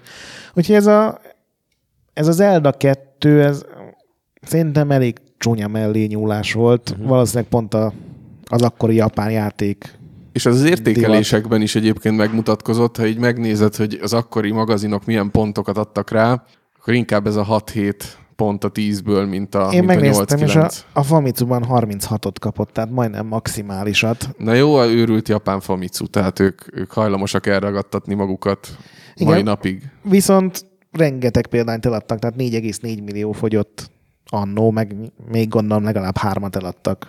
Ez, a, ez meg azért mert a nagy chip hiány után meg a nagy ö, árvíz jött, és hát, akkor el kellett így... Japánban a flopikon, mert ugye ez is Famicom DC jelent meg, ott nem volt gond, tehát ez, ez Amerikában volt visszaesés. Nem hagytad a point kibontakozni, hogy az Zelda 2 cartridge Mindig tor- torlaszolták el a, az árvizet, de nem is volt annyira jó a poén, úgyhogy... Nem, nem. Nem, nem baj, ugorjunk. Mindig ezt mondja. Ugorjunk. Szóval volt egy ilyen zsákutca, uh-huh. vagy nem is tudom, mi volt ez. Na, és hát akkor ezután elég sokat kellett várni a következő sorjátékra. 91. Legend of Zelda, Game Boy. A Link to the Past. Nem, nem a, nem. a SNES. Ah, tényleg igazatok van. A SNES nagyszerű. Fantasztikus. Így az a, az a durva, Kapocs hogy... Így, múltba. Így beugrik a nyitány, ahogy ott zuhog az eső, és dörög Igen. a villám, és minden, és így, így most is így a hátamon végigfutott a hideg. Én, én azt mondom, hogy ha valaki két d Zeldával akarna próbát tenni, akkor, akkor ez az egyik játék. Hiába 91-es, hiába nagyon régi, egyrészt még ma is rohadt jól néz ki, főleg, nem, hogy nem látszik rajta, igen. Tehát ö, korszerűbb volt, mint szerintem igen. a kor SNES játékai. Igen, ez is ugye pixel grafikás, de valahogy olyan nem textúrák, mert nyilván nem, pixelek vannak, nem textúrák, de olyan borítást rajzoltak mindenhez, hogy ilyen, ilyen szép pasztelszínek, ilyen olyan, mint hogyha el lenne mosva egy kicsit, nagyon... Helytálló, ilyen rajzfilmes egy kicsit Igen. a grafika, és akkor tájt volt az, hogy egy kicsit így meg is támogatták ilyen, ilyen szebb artwork Abban nem vagyok biztos, hogy mangát akkor kapott-e a sorozat. De, már az volt. De az, az biztos, hogy ott egy sokkal érettebb marketinges körítést is csináltak mögé, és tényleg ott az egész Zelda jelenség szerintem ott kezdett el így ilyen felnőtt stádiumba lépni, és ebben a játékban gyakorlatilag már majdnem minden megtalálható volt, sőt, ami, ami a kérdés Zeldákon végigvezetett. Igen. És és talán én Wii U-n játszottam, ugye volt, volt Wii U-n azért virtuál konzolon, elég sok mindent el lehetett Igen. már érni, és talán 3DS-en is van virtuál konzolra, bár ebben ez nem vagyok. Meg, ez, ez nincsen, pont nincsen, pont nincsen. Ö, és mikor így x év után így először futtattam, és így a kis feleségemmel így néztük, és ő is így teljesen ráfüggött, tehát ez mai napig, már csak azért is, mert ugye az indie játékfejlesztők ezt a grafikai stílust a mai napig szeretik ugye továbbvinni, azért az első kettő Zelda grafikai stílusa már nem, nem menne el egy indie játékban sem, Igen. ez bőven elmenne, sőt, ugye nagyon sokan másolják is ennek a stílusát, egész egyszerűen így, így ott marad az ember előtte, jó a sztori, jó a történetmesélés, ugye az akkori Final Fantasy-ből és Dragon Quest-ekből ez a szövegbuborékos Igen. szövegmesélés már kezdett Minden civil játsz, vagy beszélgethetsz egy mondatot. Ugyanúgy van egy vára a térkép közepén, mint mondjuk egy-egy ilyen Final Fantasy játékban, tehát nagyon hasonló volt a, az, hogy oda mehettél a várhoz, sőt a játék legeleje arról szólt, hogy ugye el kellett jutni Igen. a várba. És hát akár a tárgy gyak szekvenciális használata, akár a dungeon felépítés, vagy maga a felső térkép és az időutazás, azért nagyon sokat bonyolítottak ezen, tehát sokkal komplexebb Igen. lett az egész élmény az egyhez képest. Na jó, de van Ben Beholder? Az nincs. 91-es évszámot nézve fel kellett tennem ezt a kérdést. Szerintem lehet, hogy van már olyan romhack, amiben vannak ilyen Na de mi, bizarr játék mechanikailag miben hozott ez pluszt vagy újat? Gyakorlatilag fogták a legelső Zeldát ugye azért, mert az Japánban nem lett népszerű, mert erre a kiegészítőre jelent csak meg. Tehát 94-ben jött ki Nesre az első Zelda, már bőven ugye a uh-huh. harmadik SNES-es epizód után. És ő Miyamoto úgy gondolta, hogy állítólag már még mielőtt az Elda 2 és annak a kudarca megérkezett volna, most most vagy elhiszünk, vagy nem, azt mondta, hogy nagyon sokan kimaradtak ebből, mert olyan platform jelent meg, csináljunk még Zelda egyszerű játékot, csak nyilván sokkal jobb minőségben, és tulajdonképpen olyan, mint az Zelda egy, csak egy kicsit jobban vezeti a kezedet. Nem úgy, hogy megmondja, hogy hova kell menni, hanem le van zárva sokkal több terület az elején, amit csak ugye a megszerzett tárgyakkal tudsz megnyitni. A dungeonok nem egyszerűen ilyen lukak a földben, ahol vannak szörnyek, meg kincsek, meg ládák, hanem ilyen konkrét térkép helyszínek, vagy Igen. ilyen történelemmel múltal rendelkező, És egymástól jól tematikus- elkülön, tematikus, jól elkülönülő Tehát helyszínek. például van egy, van egy jeges dungeon, ahol például ugye a csúszós talaj, meg a, a berobbantható jeges felületek, meg egy csomó ilyen dolog van, és itt már még nem teljesen jelenik meg, hogy minden dungeonban van egy tárgy, amit megszerzel, és utána azzal a tárgyal lehet legyőzni a főhős, de már voltak ilyen dungeonok. Sőt, bejön egy, most kérdezte Stöki ugye az első résznél, hogy mennyire könnyű ezt most mai fejjel elkezdeni. Hát ugye ezt a SNES-es epizódot baromira, mert annyira finom, smoothos az irányítás, most idézőjelbe mondom, és annyira jól lehet navigálni a karaktert, nagyon finom animációja van, ahogy kis fut, és akkor így, így libeg a sapi, meg megy előre, és akkor a kardot, mikor megszerzed, akkor tudod csapkodni a füvet, tudod kerget, kergetni már benne a csirkéket, tehát megvannak Igen, ezek az alap, ö, alapdolgok, és ez ö, a mai indie ilyen kétdés játékfejlesztés és akció RPG tükrében, ez egy olyan kiindulási pont, amit szerintem sokan azóta is próbálják ezt a, Igen, ezt a fajta megugrani. dinamizmust, ami a, akár csak a sima irányításban benne van, ugye megfogni, vagy megragadni. Szóval ezt a részt szerintem, ha ma leülsz elé játszani, valószínű az első óra úgy telik el, hogy, hogy nem is nézed az órádat, és úristen, már egy órája játszom, és két órája, és három órája, és még mindig élvezed, és mindig vágysz arra, hogy egy kicsit tovább haladj. Igen, és igazából az a, az a Dark Souls-osság, amit az első részén említettünk, szerintem ez eltűnt. Ami, Kipuhították. amit szerintem amellett, hogy én imádom a Dark Souls, nagyon jót tett neki, mert végre azért nagyjából megmondja, hogy mit és miért kéne csinálnod. Nem ad segítséget mondjuk a dungeonökhöz feltétlenül, de legalább tudod, hogy oda kell menned a dungeonbe, ahol meg kell szerezned valamit. Tehát ilyen szempontból sokkal barátságosabb egy, egy ilyen új játékossal. Viszont nagyon nehéz dungeonok vannak benne, és ugye ez a, ez a változó világ is. Én arra emlékszem, hogy mikor ezt legutoljára játszottam, akkor volt egy ilyen egy pont, ahol ugye Zeldáknál is mindig megvan az, hogy ugye ha meghalsz, visszarak a dungeon elejére, tehát nem tudod ugyanabból a szobából Igen. Folytatni, megszereztél egy-két dolgot, az nálad marad. Lehet, hogy egy kulcs vagy valami azzal tud, tud, tudsz tovább haladni. De ugye a Viszont, puzzle viszont tudod, ami azért sokat segít, tehát így ki lehet zsilipezni. Hát ki lehet zsilipezni, de nem volt egyszerű, tehát a nehézsége szerintem mai szemmel nézve egy idő után elkezd ilyen hardcore-ba átváltani. Tehát én úgy érzem, hogy a későbbi kétdés felülnézetes Zeldák egy fokkal könnyebbek lettek így az Igen. idővel, mint ez a SNES-es epizód, és konkrétan emlékszem, hogy így a 90-es évek, mikor ezt én először úgy játszottam, akkor volt egy ilyen nagyon durva fal, a térkép bal alsó sarkában van talán a, a, az ilyen homokos, ö, ilyen sivatagos Igen. pályarész, és annak a dungeonjénél így elakadtam, így mit tudom én, 13-12 éves fejjel, és úgy akkor így el is ment a kedvem egy jó időre ettől a játékról, és később csak Wii játszottam újra. Aha. Nyilván már egy fokkal könnyebb volt, viszont, viszont a Game Boy-os epizód az egy jóval egyszerűbb, könnyebb darab volt szerintem utána. Igen, meg ugye poénkodta a játék címével, ugye arra is utal, hogy itt van egy időutazás uh-huh. a játékban, ugye Link visszautazik a múltba, hogy a cím is mondja, ami gyakorlatilag azt jelenti, hogy két ilyen világ van, tehát két világtérkép van, ami nagyjából ugyanúgy néz ki technikailag, és a múlt, ami, ami egy sokkal ilyen komorabb, tehát a folyók nem szépen kékek, hanem ilyen undorító zöldes, szürkés színben mennek, a, nem ilyen üdeerdők vannak, hanem ilyen kiégett, felégetett. Wasteland jellegű az Igen. egész. A, a sivatag helyett azt hiszem ilyen nagyon csúnya mocsár van, tehát van egy ilyen második világ is, és ott teljesen más lények vannak, máshol vannak a kincsek, kicsit máshogy működnek a, a dungeonök, tehát ez is szerintem egy ilyen, ezt egyébként az Zelda utána nagyon sokat használta, hogy most múltba utazik, vagy egy párhuzamos világba, vagy egy alternatív jövőbe, Hát vagy... és sokan át is vették ezt az ötletet, utána Igen. Chrono Trigger, ha jól emlékszem, akkor Igen, Soul ők ezt a túlzásba, vagy hát nem túlzásba, csak ők ugye erre nagyon rágyúrtak, mert Igen, 6-7 korszakot lehet igen, így más sem volt bejárni. benne, csak ez. De a Soul is volt egy ilyen alternatív szel- sötét világ, Igen. ugye, ha jól emlékszem. Nagyon sok játékban van, igen, ez a, de ugye az Eldákban is sokszor ismétlik meg ezt, úgyhogy ha valaki szereti ezeket az ilyen tényleg ilyen SNES korszakra hajazó ilyen indie játékokat, erről másolták gyakorlatilag az összeset.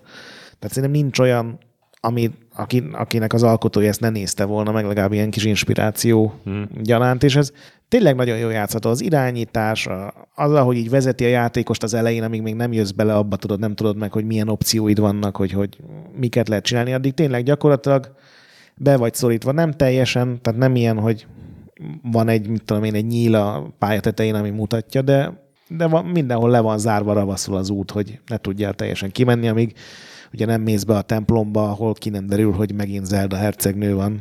Gond van, megint meg nem kapod a kardodat. Itt már volt egy csomó varázslat, az már ugye a, a Zelda 2-ben is volt, de itt talán jobban működnek. És a legkirályabb dolog, hogy ha ezt ma játszani akarod, ugye Wii U az szerintem elég keveseknek van itthon. Switchen talán nincs, egyáltalán nincs. nincsenek ilyen szolgáltatások.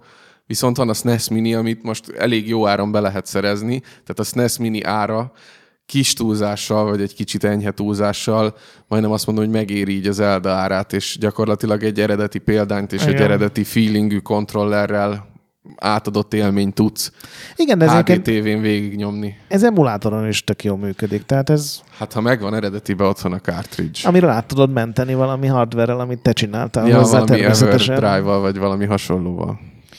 De tényleg tele van egy tök jó ötletekkel. Például rögtön az elején van egy olyan, ahol egy majdnem teljesen sötét labirintusban vagy egy pici fákjával, és ott például meg kell gyújtanod ilyen kandelábereket, amik bevilágítják. Ez ma már nem egy nagy szám, de pont azért, mert az Elda ezt megcsinálta 91-ben. 91 előtt nem volt olyan, hogy így meg kell gyújtani. Nem, egyébként Szerepjátékban fákjával. Szerintem nem volt olyan, ami real bevilágította. Így van, ami, ami látvány. Ja, hogy real Igen. Tehát, hogy úgymond tényleg a látványra az, hogy mit látsz be, mhm. az attól függött, hogy hol gyújtottad fel a lámpát. Gyakorlatilag Fog of War volt a játékban. Jó van, duzogva elfogadom. És hát nem tudom, ez, ez az De hogy azt hitt, hogy Sigeri ellen szemben van az Eldaire. Isten, bazd meg. Itt volt először Master Ezeken, Sword. Ezeket gyűjti? Tehát van neki egy notesza, és erre készül? Nem, nem, ez így, ez így jön. On the spot. Király. Itt volt először Master Sword, ugye az is ilyen nagy Zelda van egy, a része. Van egy gyönyörű artwork, artwork egyébként a, a Link to the Past-es Master Swordról. Nem tudom, melyik. Egy ilyen szép kézzel festetnék, tehát Aha. egy ilyen úgy néz ki, mint egy festmény, és az az egyik ilyen első nagyméretű artwork volt, ami így az egyáltalán Aha. a sorozathoz kijött, és ez így a szemem előtt van. Keressetek utána. Tényleg egy ilyen gyönyörű, gyönyörű egy, festmény. Egy óránál tart a felvétel, úgyhogy már csak három a, játékunk azt van. az apró dolgot javasolnám, hogy, hogy ne ragadjunk le minden artworknél. Hát pedig pont ez a lényege a dolognak, hogy az artwork Jól van. Akkor még a, ennek a játéknak a sikeréről, ami csak 4, idézőjelben 4,6 milliót adtak el belőle cartridge tehát csak annyit, mint az Elda 2-ből, amit szerintem azért így nem feltétlenül megérdemelt. Tisztesség, hát ez tisztességes szám. Akkoriban, akkoriban mi számított jónak, mert ez egy dolog, hogy hát most... ez a... rohadt jónak számított. Hát szerintem rohadt is akkoriban számít ez... az Elda 2-höz nézve, hogy, hogy gyakorlatilag ugyanannyiban fogyott, az olyan furcsa. De értem én, hogy miért. A Nintendo Power-ben volt egy ilyen népszerűségi lista, ilyen olvasói szavazatok alapján, öt évig volt az első.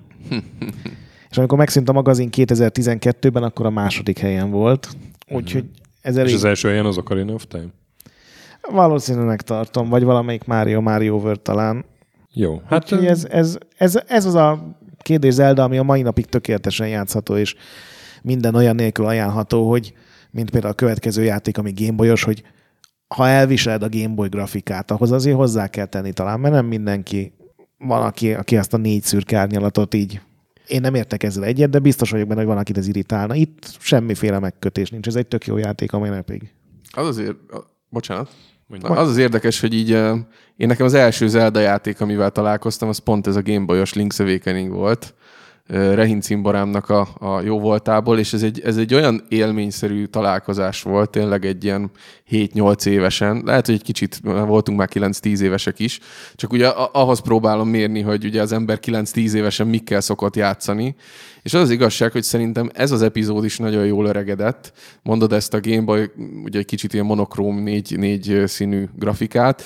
Az az igazság, hogy a sprite-ok és az animációk, és úgy alapvetően ez a 2D grafika sokkal-sokkal igényesebben ki volt dolgozva. Inkább volt a Super Nintendo-s epizódoknak az ilyen kicsit butított, szintelenített változata, mint sem a NES-es epizódoknak egy Igen. ilyen felhúzott valamilyen. Tehát már ezek az ilyen animés, grafikai jellegek, a fák lombjai, ugye ebből a furcsa felsőnézetből, vagy a karaktereknek a kidolgozása inkább hasonlított már ugye a SNES-es epizódhoz. Úgyhogy szerintem ez nagyon könnyen átléphető ez a... Ez a... Én is egyetértek, de szerintem most tök is sem szívesen játszana egy Game Boy játékkal ma feltétlenül. Hát beszélhetünk is most már arról, mert ez a következő. Ugye igen, 93-ban a Link's Awakening. Igen. Viszont ha már emulátor, ugye én például mobilon sokszor szoktam így sima Game Boy emulátort így előpöccinteni, tökéletesen jól néznek ki ezek. Tehát, Aha. hogy, hogy meg kell találni ennek a platformját. Nyilván monitoron vagy HDTV-n már nem játszik az ember egy Game Boy játékot. Igen. De különben, ha már így meglettem gyanúsítva, én... Én csak tippeltem. Ha, ha, ha stílusos, akkor simán eljátszott. Tehát a, a Limbót imádtam, és az uh-huh. nem... Nem a színeken múlik. Ne, nem a színeken múlik, igen. Fekete-fehér elég ahhoz, hogy művészi talkosson az ember, ahogy rajztanárnőm mondta. És van Igaza belőle volt. DX verzió. Igen, van egy, van egy színes. színes. Igen. igen. Úgyhogy szerintem olyan nagy korlát nincsen, ugyanis mai napig vannak olyan Steam-en fölmész, indie játékok, a, a fele az indie játékoknak, amik ilyen pixel grafika és 8 bit pixel art, rosszabbul néznek ki, mint ez az Zelda Tiszta epizód. Sor, tehát, persze, hogy csak... sok, sok ilyen, ilyen ro, sok ilyen roguelike, roguelike dungeon túrós játék sokkal gagyibb. És akkor ez egy ilyen kicsit egyszerűbb 2D Zelda volt a Game Boy Igen. képességeihez igazítva? Hát ez úgy indult, hogy, hogy volt egy programozó, akinek nem volt elég a 12 órás műszakja, hanem mellé után neki állt a SNES-es verziót az új Game Boy fejlesztői kitekre átrakni, hogy vajon meg lehet-e hogy csinálni. a felesége. Valószínűleg nem volt neki, vagy nem tudom.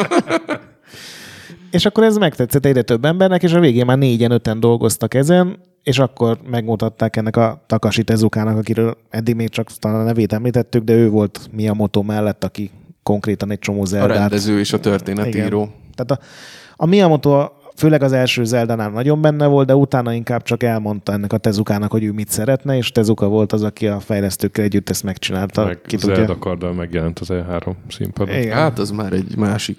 Akkor már nem sok köze volt az Zeldához. És mivel ehhez Miyamoto-nak semmi köze nem volt, tehát ő nem is tudom, hogy ekkor pontosan mit csinált, ez egy nagyon furcsa Zelda lett, mert ott kezdődik, hogy nincsen benne Zelda nevű karakter, nem Hyrule-ban játszódik, nincs benne Triforce, tehát arról szól, hogy Link hajótörés szenved egy szigeten, egy olyan szigeten, ami egy, egy hal nem tud elmenekülni, és itt nem Triforce darabokat, hanem nyolc hangszert kell megszerezni, és akkor fölébreszted aztán a halat, és akkor van egy ilyen nagyon bizarr befejezés, amit nem tudom, hogy elspoilerezzünk-e, szerintem ez belefér, nem? Egy 93-as. Tehát egy 93-as Gameboy Advance, Igen. vagy Gameboy, Gameboy játéknál. Gyakorlatilag egy Dallas vége van, hogy kiderül, hogy egy állam, állam volt az állam egész. Az, igen. És akkor nem is, nincs is az, hogy elmenekül a szigetről? Az van, hogy a sziget eltűnik, amikor így a Link realizálja, vagy rájön, hogy ez egy álom, és tovább ott marad a... Pedig már itt érleltem a fejemben a Zelda habokat, Link viccet, de akkor nem tudom így elsütni. Nagyon sajnálom, majd a Wind Waker epizódnál esetleg.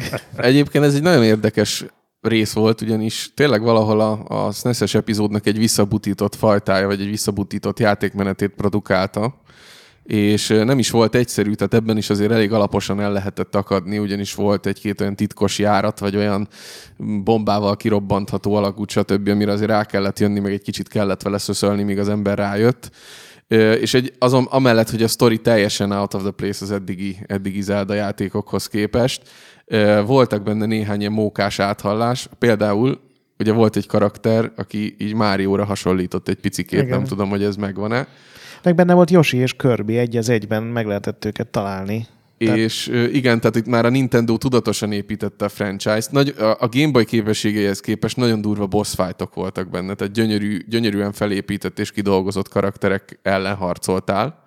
És mellette ugye itt is volt, volt néhány olyan réteg, ugye ezek a hangszerek beszerzése, ami, ami Game Boy szinten ilyen mértékű akció, vagy ilyen mértékű kaland, bocsánat, nem is tudom, hogy volt-e előtte, tehát ezért ez is egy ilyen eléggé úttörő Nem, nagyon, valami nagyon, volt. Nagyon jó volt, tehát ez nagyon sok ilyen a legjobb Game Boy játék, meg a legjobb Game Boy Color játék díjat beszedett aztán. Nekem azt tetszett benne, hogy ugye két gombra kellett átírniuk a SNES négy gombos irányítását, és ezt végül úgy oldották meg, hogy kevesebb tárgy lett, viszont azoknak mindig több funkciója volt, tehát így összepakolták a dolgokat, hogy a pajzsal nem csak védekezni lehetett, meg nem csak visszaütni rád lőtt dolgokat, hanem azzal lehetett például tologatni a különböző dolgokat. Igen. Ö, És érdekes egyébként, hogy itt az Zelda kettőnek ezt az oldalnézetes játékmenetet, nem is tudom, hogy volt-e másik Zelda epizód, amiben ezt erőltették. Na ebben, hogyha lementél így a, a, az Overworldről egy ilyen kisebb dungeonbe, sokszor a kisebb dungeon az egy ilyen három képernyőnyi, ilyen Máriós jellegű ugra-bugra volt, sokkal kidolgozottabb, mm-hmm. mint amit a, a Zelda 2-ben láttál, és általában valami kincs, vagy tündérke, vagy valami ilyesmi várta. Igen, szerintem a Tezukarnak ez ilyen bocsánatkérés jellegű dolga volt, hogy látjátok, meg tudjuk ezt csinálni jól. De, de és... jól működött, tehát ebben az epizódban nem volt gond ezzel az oldalnézettel. Igen. És ugye ez a, a tényleg ez a, az Nintendo tudatos ugye franchise építése és a Nintendo Bekeverés. teljes bekeverése, teljes univerzum itt már nagyon erőteljesen megvolt, és ez megint egy ilyen szintlépés volt szerintem a, a felé, hogy a Nintendo tudatosan csinálja a saját franchise-ainak a, a babusgatását. Igen, meg, meg az Zeldaság is fejlődött, azért mert itt volt először horgászós mini játék, ami ugye szinte azóta minden Zeldában benne van, és ugye az Ocarina of Time-ban is reng, tehát ilyen egész guide-ok vannak, hogy hogy tudod megfogni ezt meg azt a halat. Ugye ez is fontos volt. És Story volt benne egy csomó, Igen. itt is ugye rengeteget lehetett ilyen NPC-kkel beszélgetni. Ilyen nagyon őrült NPC-kkel. Igen, a ilyen, boszorkány, ez nekem egy nagyon volt egy krokodil karakter, tehát ilyen gyakorlatilag ez a... Meseszerű volt az egész, az álom koncepcióhoz Igen. teljesen jól illeszkedett az egész világ. Ugye nem is bosszoknak hívták a bosszokat, hanem Nightmare-nek, rémálomnak, ugye, tehát ilyen végül is utalt a végére a játék, hogyha És szép átvezető képek is voltak. Tehát így kifejezetten emlékszem, hogy az intro is, és a, a befejezés is ilyen néhány nagyon, a, a kornak megfelelően nagyon szép ilyen képpel lett megoldva. igen, hát mint a Spektrum töltőképernyők, csak ugye négy színnel. Na, és akkor ezután öt évet kellett várni a következő Zeldára. Még Miért? egy, egy sor, 90 hónapig volt a Game Boy amerikai eladás top 10-ben. 90 hónapig. Azért ez elég durva. Igen. Ugye 6 milliót adtak el belőle. vennék fóliásból száz darabot be a szekrénybe, egy időkapszulába. Igen. Ja, Istenem. És a következő akkor a forradalom, ami már N64, 3D, 3D, van lova, Ultra 64. Epona. Igen. Ugye ez is olyan, mint az első Zelda, ahol egyszerre csinálták a Super Mario Bros-t meg a Zeldát. Uh-huh. Itt a Super Mario 64-et kezdték el előbb, de aztán annak az engine lett átvéve a, ugye a Zelda 64-hez nagyon Olyan sokáig úgy tényeket hívták. sorolsz itt egyébként, hogy én teljesen így felrobban az agyam két percenként, úgyhogy tehát én ezt, ezt fél nem is Képzeld az tudtam. enyémet. még, még szerencsé, hogy ilyen tök- nagy agyam van, én sok információt be tud fogadni. És... Mondjuk tök logikus, mert a, tehát a belső stúdiók csinálták, valószínű, hogy megosztották így a grafikai Igen, igen. motor hátterét. Én arra emlékszem, hogy ott a grafikai motorban az volt az ilyen óriási nagy szem, hogy kimentél a mezőre, és tényleg elláttál végéig. Na most Igen. akkor mondj még egy olyan játékot. Ez, talán az MDK volt még olyan, ahol így abban a ki- 96-7, mikor ez a, ez a megjelenés? Talán 98. 98-as? Úristen, ezt félrenéztem eléggé. Ö, igazából egy csomó dolog, ami az Ocarinában technikailag nagy szám volt, az azt, azt úgy kell értelmezni, hogy konzolon nagy szám volt. Tehát 98 ugye a PC-n az Unreal meg a Half-Life-nak az éve. Már Nyilván... Épp akartam kötözködni, köszönöm. Mi, mivel? Hát, hogy azért Nyilván... Fallout, Anyone. Hát a Fallout az nem egy 3D-s játék volt, de tényleg sokáig elláttál, amíg a scrollozhattad a monitort. De szóval az Ocarina az tényleg így a Playstation-ös játékok, meg a Saturnos játékok, meg a többi ilyen 64-es játék között volt nagyon durva, hogy egy gyakorlatilag ez volt az első ilyen jól működő open world. Nem volt teljesen open, mert ugye zónákra volt osztva. De volt egy központi nyitott rész, ahol, Igen. ahonnan be tudtad járni és a tényleg különböző hatalmas szegleteket. mezők, erdők között, erdőben tudtál menni, a dungeonok fantasztikusak voltak, tehát itt kezdődött el az a, ami egészen a Breath of the Wild-ig egy ilyen megváltoztatatlan Zelda hagyomány volt, hogy tematikus dungeonök, Ami nem úgy, 10-15-20 szobával, mindegyikben kicsi fejtörők, nagy fejtörők, az egész dungeonre vonatkozó fejtörők. és, a, fe, és a, a környezet az nem úgy néz ki végre, hogy ilyen 32x32-es kocka sor van felosztva, úgymond Igen. dungeon szobának, hanem tényleg egy fa belsejében kezdődött az egész, aztán a halgyomrába eljutottál, és különböző más templomokba, amelyek ugye az Igen. adott környezeti legendás hatásoknak víztemplom. megfe- Jó, viszont a zenéje egész szép. Ha má, má, más se jó abban a dungeonben, csak a zene. Az, A, a Link Panther? Nem? Ő, ő volt a zeneszerző, A vagy zene. mi? Nem. Ja. nem, nem. A Koji Kondo, de erre ne, ne poénkodj. Tudom, tudom. Tudom. Kondo Koji egyébként. Nem. De Ő nem így tudja. Itt változott át Ganondorf ilyen disznólényből normális humánná. Az is egy ilyen, ilyen első dolog volt. Ez a Ganon- Ganondorf forma volt Igen. gyakorlatilag a, a falusi Ganon. És gyakorlatilag ez volt az a játék, amire így mindenki leborult. Tehát ilyen gyakorlatilag mindenhonnan tökéletes review-kat kapott. Igen, most itt van előttem a Game Rankings listája, és a második helyen van 97,5. Mi az első? A Super Mario Galaxy 97,64 százalékkal, ez meg 97,54, Igen. szóval Mérési hiba, statisztikai hiba.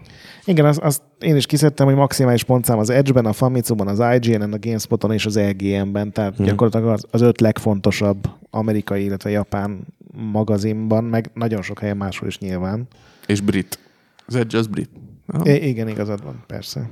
Viszont, úgy az Okarinára visszatérve, és ezekre a nagy terepekre, és a, itt ez volt az újdonság, hogy azért konzolon tényleg ilyen nagy méretű, ilyen léptékű világokban nem nagyon járhattál. Igen. És ö, amellett, hogy ugye a, a egyébként szép dungeonok így ügyesen fel voltak építve, szerintem volt egy olyan, olyan részlete, ami manapság már nem állja meg annyira a helyét. Volt egy csomó ilyen fix háttér előtt játszódó rész, ami majdnem egy ilyen Resident Evil jellegű, ugye volt egy pre-rendered nézőpont, és akkor onnan tudtál bejárni bizonyos terepeket. Na, ha valami, akkor az Eldába ez nagyon rosszul öregedett, tehát ezt ma, ha az eredeti romot veszed elő, vagy az eredeti cartridge-et, akkor ez a része szerintem borzasztóan, borzasztóan elavult. Ezt valamelyest a 3DS-es verziókra Az, felhozták. igen, azt akartam most pont mondani, hogy ha valaki kipróbálná az Ocarina of Time-ot, és, és meg akarná nézni, hogy mi az Istenért lett ennek ilyen nagy hatása, meg ennyi eladása, meg ilyen tesztjei. Ha a Nintendo 64 cartridge veszi elő, az ember ezt nem fogja ma már megérteni, mert egyrészt az N64 kontroller, ami forradalom volt, mert volt rajta analókkal az első kontrollerként, ami tényleg ezt kezelte, azokkal a nagyon furcsa többi gombbal, meg egyáltalán az egy analókkal, ma már inkább egy akadály az élvezetben szerintem. hát ergonomikusan se.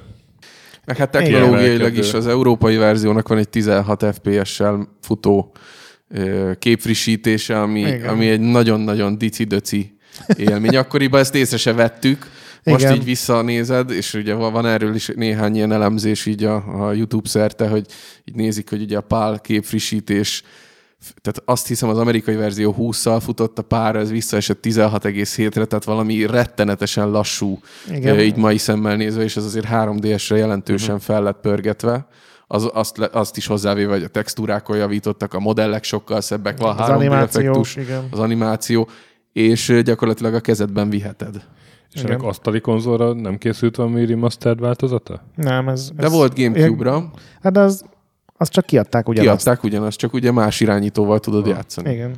De ez tényleg, tehát amikor megjelent, nagyon sok ilyen, ilyen ugyanúgy, hogy a Super Mario 64, és ma megnézed, és gyakorlatilag minden, mivel minden 3D-s játék azt másolja, meg az a kiindulási pont, és azt fejleszti tovább, vagy próbálja.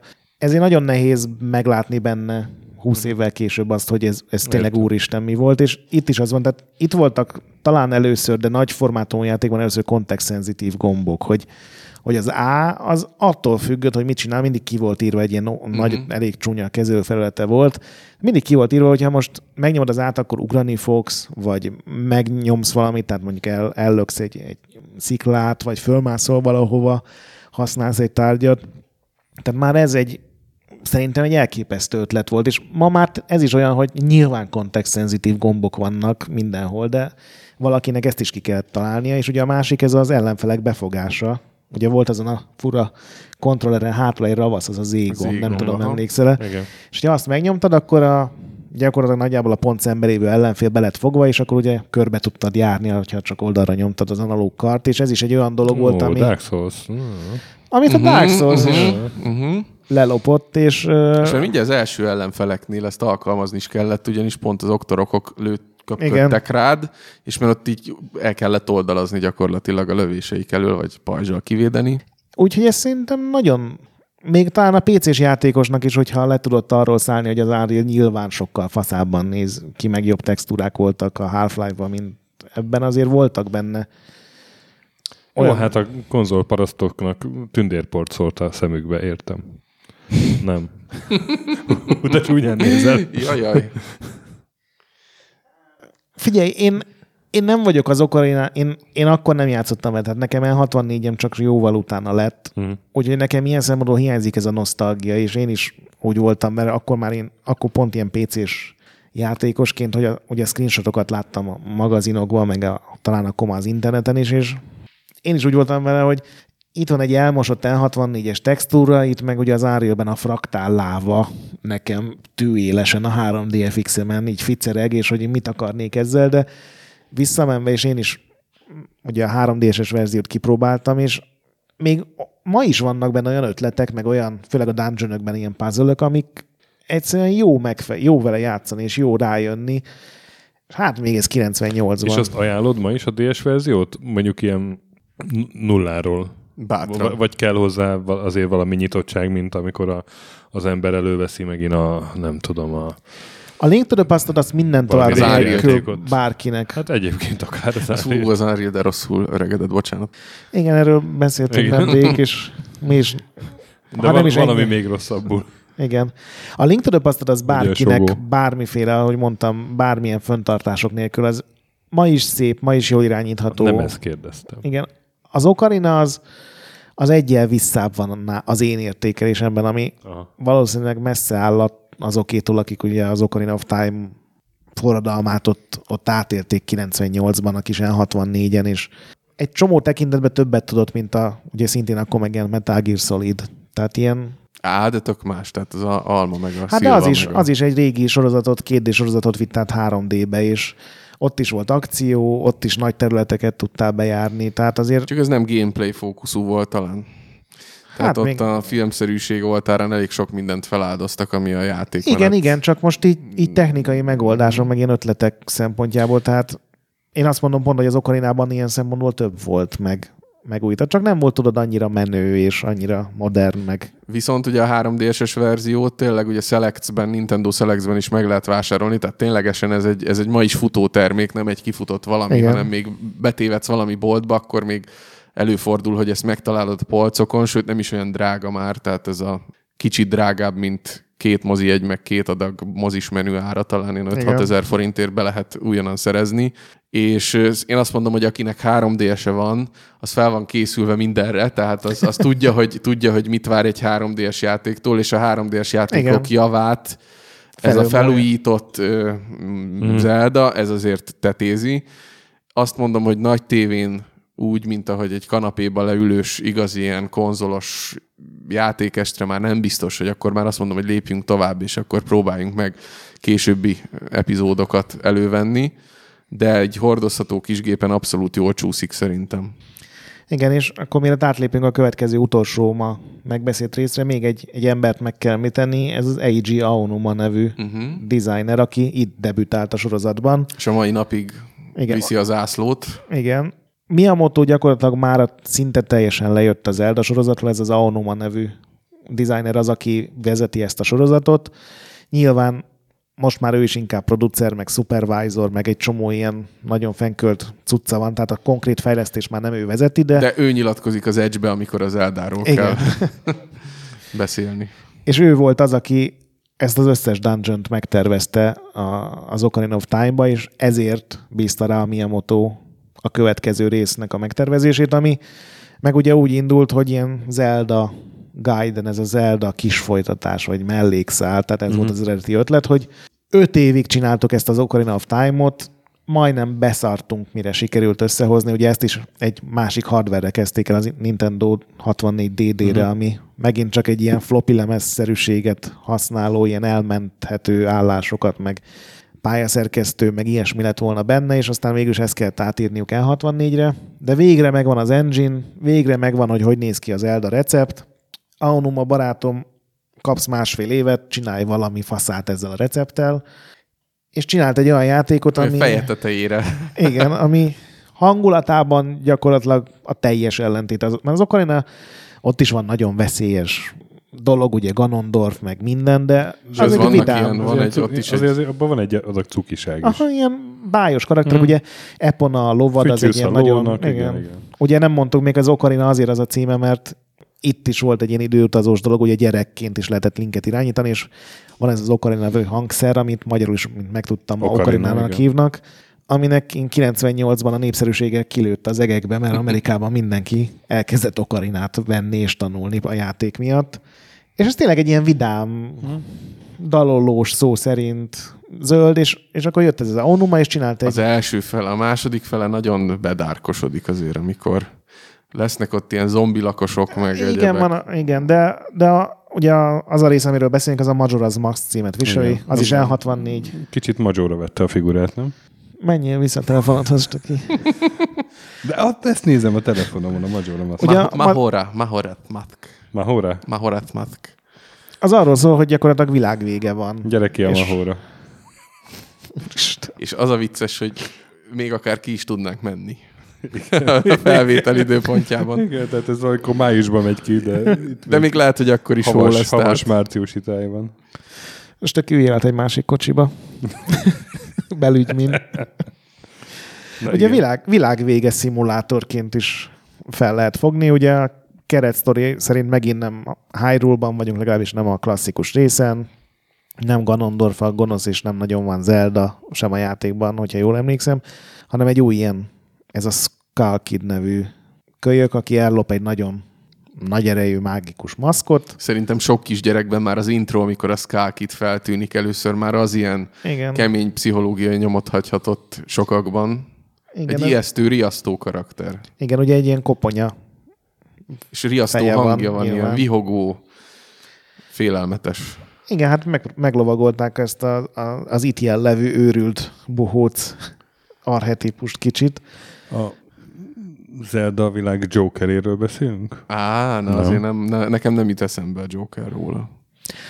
Egy ilyen kis, kis Ja, lidérc, vagy egy próbálom- ilyen, próbálom egy, inkább egy ilyen kis lidérckére kell gondolni. Csak nem az a barátságos Nintendo jellegű, hanem ilyen, ez az eredeti Grimm mese, nem pedig a, a tudod, a uh-huh. felvízezett Grimm mese jellegű karakter. De gyakorlatilag arról van szó, hogy a Hold három nap múlva beleszakad a világba, ami nyilván apokalipszist eredményez. Még jó, hogy Linknél továbbra is ott van az idő okarinája, amivel ugye vissza tudja tekerni az időt. Na de, Na de, Na de, de, Mind, na de mindig csak egy napot tud visszatekerni. Idétlen időkig, vagy három napot? három, Bocsánat, három, három nap. napot? Ugye 72 óra van Bocsánat, gyakorlatilag, 72 óra, és ami 54 valós perc alatt jár le, hogyha hagyod lejárni, és gyakorlatilag az a játék, hogy minél tovább kell jutni, és amikor visszatekered az időt, ugye a nulladik perc, amikor megint 72 játékbeli órád van, akkor egy csomó dolog ugye megmarad a megcsinált küldetések, a megszerzett tárgyak, a bankban hagyott pénzed, a megszerzett maszkok, amikről majd beszélünk. Pár dolog elveszik, amiből a legkeményebb talán az, hogy a megoldott puzzle uh-huh. jókora része az megint megoldandóvá válik, de ugye egy idő után annyira belejössz, hogy, hogy már nem is ami eleinte negyed óra reflexből. volt, az utána két perc alatt teljesül, vagy még kevesebb idő. Tényleg idétlen idő ki. Ugye? Bill, Egy az egybe, tényleg ugyanaz, az. mint hogy Bill Murraynek is a szerelem eh, dungeonjén át kellett magát vágnia, és a tisztesség és a szerelem dungeonjén átvágta Annyit magát. mondjatok, hogy van-e mormota a játékban. Sajnos nincsen. De tényleg szerintem nyilván az a koncepció és az a film, most nem tudom, hogy mikor jött ki, gondolom jóval előtte, de, de Jóval. el tudom képzelni, hogy az Aonuma arra a filmre nagyon rá volt kattanva, és az hatott rá, de tényleg erről szól, hogy minden visszatekert három nap, egy kicsit tovább kell eljutni, és még egy fegyvert, vagy még egy eszközt megszerezni, vagy még egy mellékküldetést megcsinálni. És ebben ugye segített ezek a maszkok, ugye a, a játék címét ez a Majora Uh-huh. nevű maszk adja, ami a, ugye megint spoiler a játék végén kiderül, hogy igazából az volt a, a fő gonosz a játékban. A maszk. Igen, Oh. tehát ugye a végén magára a holdra tapad rá ez a maszk, és akkor a leges legutolsó csata az már a hold, holdnál, holdon. De az a durva, hogy ez Van. is félelmetes, tehát már eleve a Holdnak Hát van már, egy ilyen... elmondod, igen. Tehát eleve a Holdnak van egy ilyen olyan vicsorgó arca, mint ami a első mozifilmben is, ugye, hogy amikor belelő, tehát hogy egy ilyen félelmetes figura. Igen, a kráterek ilyen nagyon gonosz arcot adnak a holdnak, és a... És akkor maszkföldön játszódik végül is így a játék. Nem? Igen, és Jim Carrey is beszalad a képbe. Igen. Szóval maszkokat kell benne gyűjtögetni. Itt ugye az Ocarina of Time-ban különböző dalokat kellett. Én értettem a poénodat, Stöki, az meg csak nem törődök vele, mert jobb ez mindenkinek. Maszkföld, jó, oké. Okay. Maszk meg. Na, mert ez sokkal jobb volt, mint az enyém. Nem, de ez Te már kínban. Farizeus. Szóval az Ocarina of Time-ban ugye varázslatokat kellett szerezni gyakorlatilag az Ocarináthoz, itt pedig ilyen maszkokkal tudsz átváltozni. És van olyan, ami csak mellékküldetésekhez kell. Mondod, mondjad, mondjad. Én mondom, az meg disznókeré gyöngyöt. figyelek, figyelek. De nem kellene ebbe a játékba így, mikor futottam bele, úgy nemrég. Amikor a századik adáshoz kerestem anyagot, és akkor tudod, vannak ilyen legendák. Uh-huh. És ez is kapcsolódik valami legenda, és ezt majdnem beválogattam az adásba. És akkor néztem videókat, és az ilyen nem, nem ilyennek képzeltem egy Zelda játékot, tényleg. Hát Ilyen- nem ez az átlag Zelda Igen. játék, tehát ez megint messze ilyen van egy kicsit. eléggé, Aha. valóban. Vannak benne ilyen nagyon sötét, meg nagyon érzelmes, mert ugye tényleg világvége van, és körülötted rengeteg civil van, akik valamelyik megőrül, valamelyik gyakorlatilag magá alá vizel a félelemtől, valamelyik a családjáira aggódik. Tehát vannak benne ilyen érzelmileg elég kemény részek, úgyhogy nem tudom, hogy a Anomának a lelki élete milyen lehetett, amikor ezt itt csinálta, de Lehet, hogy ugye, hogy a Miyamoto bebotorkált egy ilyen barlangba, az Aonuma San az pedig egy, nem tudom, egy időhurokba keveredett Aha. bele, és vagy belátogatott egy bolondok házába, vagy valami, és onnan vagy valami jöttek. olyan dolgot fogyasztott, amiben így ez volt a vízió a végén. Minden esetre game design szempontból azért ez egy nagy feature volt, hogy ezt megvalósították, tehát szerintem azóta is kevés, vagy nagyon-nagyon kevés olyan játék van, talán egy-két indie RPG-ben merült ez föl, hogy így az időt visszatekerni, és akkor újra Igen, és az se teljesen így működik, mert a, nem tudom, a, a Braidben is volt ilyen idővel De az csak ilyen játszadozás. helyi, igen. helyi megoldás, itt viszont tényleg teljesen az egész világ visszaváltozik. És egyébként ebből is van egy 3D-es felújítás, és ha valaki most 2018-ban szerintem ezt a játékot ki akarja próbálni, megint csak azt mondom, hogy nyugodtan menjetek be, és szerezzétek be, de mondjuk ha az Ocarina is e közül kell választani, annak ellenére, hogy a Majora's Mask az későbbi megjelenés, hát ez tényleg azoknak ajánlatos, csak akik így a főbb epizódokat már, már kivégezték. Tehát akik a Zelda, a más Zelda című epizódot Igen. Igen. szeretnék megvásárolni, akkor számukra. Igen, tényleg az, Ocarina az ilyen barátságosabb azért Viszont meg. gyönyörű, gyönyörű gyűjtői doboza van a 3DS-es egyik kiadásnak. Úgyhogy Ezt ez már nem ilyen. kapod meg a boltban. Nem, hát már nem, de, de még azért így egy-kettő példány így forog így az mindenféle csoportokba. Szoktam látni, tehát többet gyártottak belőle, mint, mint, mint gondoltam. Vagy, vagy csak annyira rossz játék, hogy így hamar tovább is adnak rajta az Hát egyébként fele annyi fogyott csak, mint az Ocarinából. Mondjuk nagyon Rossznak későn jelent meg. egyébként ne, nem, nevezni, nem, csak nem. Egy, egy jóval hardcore nehézségű, hardcore megközelítésű és felnőttesebb tartalmú epizód volt. Igen. Úgy felelőttesebb, hogy nem véres, hanem tényleg ilyen elég kétségbejtő pillanatokat is át kell és benne egyébként élni. a vizualitást én úgy fognám meg, hogy azért a japán mesék közül, most nem az animékre, hanem az ilyen klasszikus japán régi, régi ábrázolásokra és illusztrációkra gondolok, hogy azért néha ott is vannak ilyen rémálomszerű képek. Hát azt mergelt bele így képzeletben a, a az Igen. Ocarina és az át, általános Zelda vizuális dizájnba, és akkor nagyjából megkapod azt, ami ez a játékban a Igen, és nagyjából ezzel a játékkal véget ér az adás most, majd szerintem... Még, még, még közben megtaláltam ezt a legendát, mert most így után kerestem. A Ben Drowned legenda. A, Nem rémlik. A, hogy a Majora Masknak volt egy ilyen, egy ilyen eh, kísértet járt a copy verziója, amiben bennek hívták a főszereplőt, és hogy így játszott vele a csávó, és tehát, hogy általában létezett ez a user, ez a Ben, és neki volt egy ilyen különleges verziója a Majora's Maskból, és felrakott mindenféle youtube meg közösségi oldalakra verzió, ilyen videókat, ahogy játszik vele, és hogy egyre, egyre jobban szétesik a játék, és ilyen diszonáns a zene, meg a grafika, és ilyen, ilyen nagyon creepy az egész. Nem, És ez valami romhack, vagy ez tényleg nem, nem, valahogy... nem, ez egy, ez egy kb. egy olyan legenda, tehát ez, ne, ez valószínűleg nem igaz, Uh-huh. hanem valami fakel, mint a, Ez ilyen SCP mint sztorinak a, tűnik. mint a Pokémonban, mi volt a Lavender Town, Igen, igen, meg, igen. A, meg a Polybius, meg ezek tudod. Ami Egyébként vannak, vannak azért olyan hibák, főleg ezek ugye az eredeti játék is hát egy ilyen szuper tömörített, ugye egy pár hány, tizenhány megabites kártyán jelenhetett ez meg, de ez így megabájtokban mérve 16 vagy 32 megabájtban Ez volt az volt első egy, 32 megabájtos. Tehát ez, simán el tudom képzelni, hogy van olyan konstelláció mondjuk egy névadásba, vagy, vagy ki lehet akasztani ugye a mm. játékot, hogy idővel szétesik, azért lehet látni ilyenekre jó dokumentált példákat itt a régebbi címeknél, hogy valami olyan bugot indít el, ami így végig gyűrűzik, és egy félre futó memória címzés tényleg így felfeje tetejére állítja az egészet. De ugye a játéknak ezt a félelem, vagy ezt a creep faktorát azért el, ö, megnöveli ez a sztori. Igen.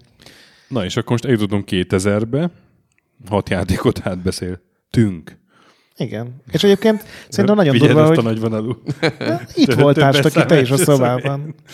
Szerintem... Másfél óra alatt, és akkor még hátra van még legalább tíz. Hát azért gondolom nem fogunk, mert mégis csak retroadás vagyunk, tehát nem veszünk mindent végig. Igen, de... De, hogy, de hogy lesz egy második része majd valamikor ennek a témának, nem túl távoli jövőben, hanem nem sokára, és ott is szeretettel látunk Mackó. Igen, el kell jönnöm, Köszönöm mert... szépen. És akkor folyt köv. Folyt, folyt köv.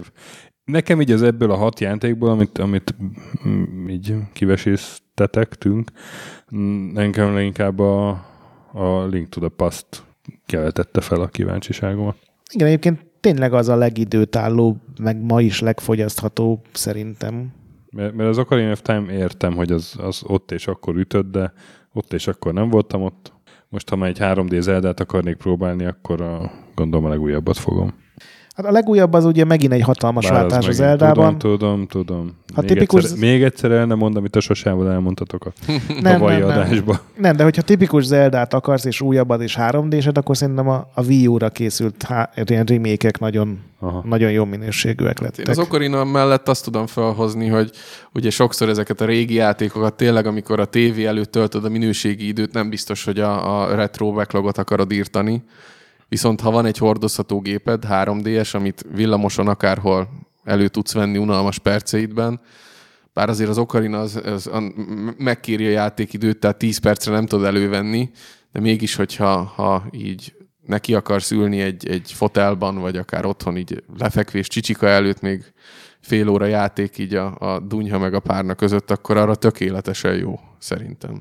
Hm. És nem biztos, hogy, nem biztos, hogy nehezebb hozzáférni, vagy nem biztos, hogy nehezebb hozzászokni, mint a SNES-es Link to the Past-hez. Nekem van egy olyan érzésem, ugyanis annak is a mai korhoz képest talán egy kicsit, kicsikét lassabb az üteme, meg hm. lassabb a dinamikája, annak ellenére, hogy maga a főhős irányítás és a harc és egyebek az teljesen vállalható akciószinten történetmesélésben lehet, hogy egy kicsit ilyen lassúcska ott is az eleje. Az első fél órát mindegyik játéknál túl kell élni szerintem. Uh-huh. Tehát nagyjából ezt így elmondtuk mindegyik részhez, hogy az első fél órán es túl, azért a Link to the Past-nek is ott ez a felvezetése, ott ha, ha azon nem érsz túl, akkor ott az lehet, hogy egy kicsit megakaszt, mert szerintem az talán nem annyira pörgős, mint amennyire a játékba bele tudod ásni magad. És ez, a, ez az Okarinánál is, amíg el nem érsz a Deku Tree-be, addig, addig ott is egy kicsit ilyen nehézkes, döcögős ott az eleje.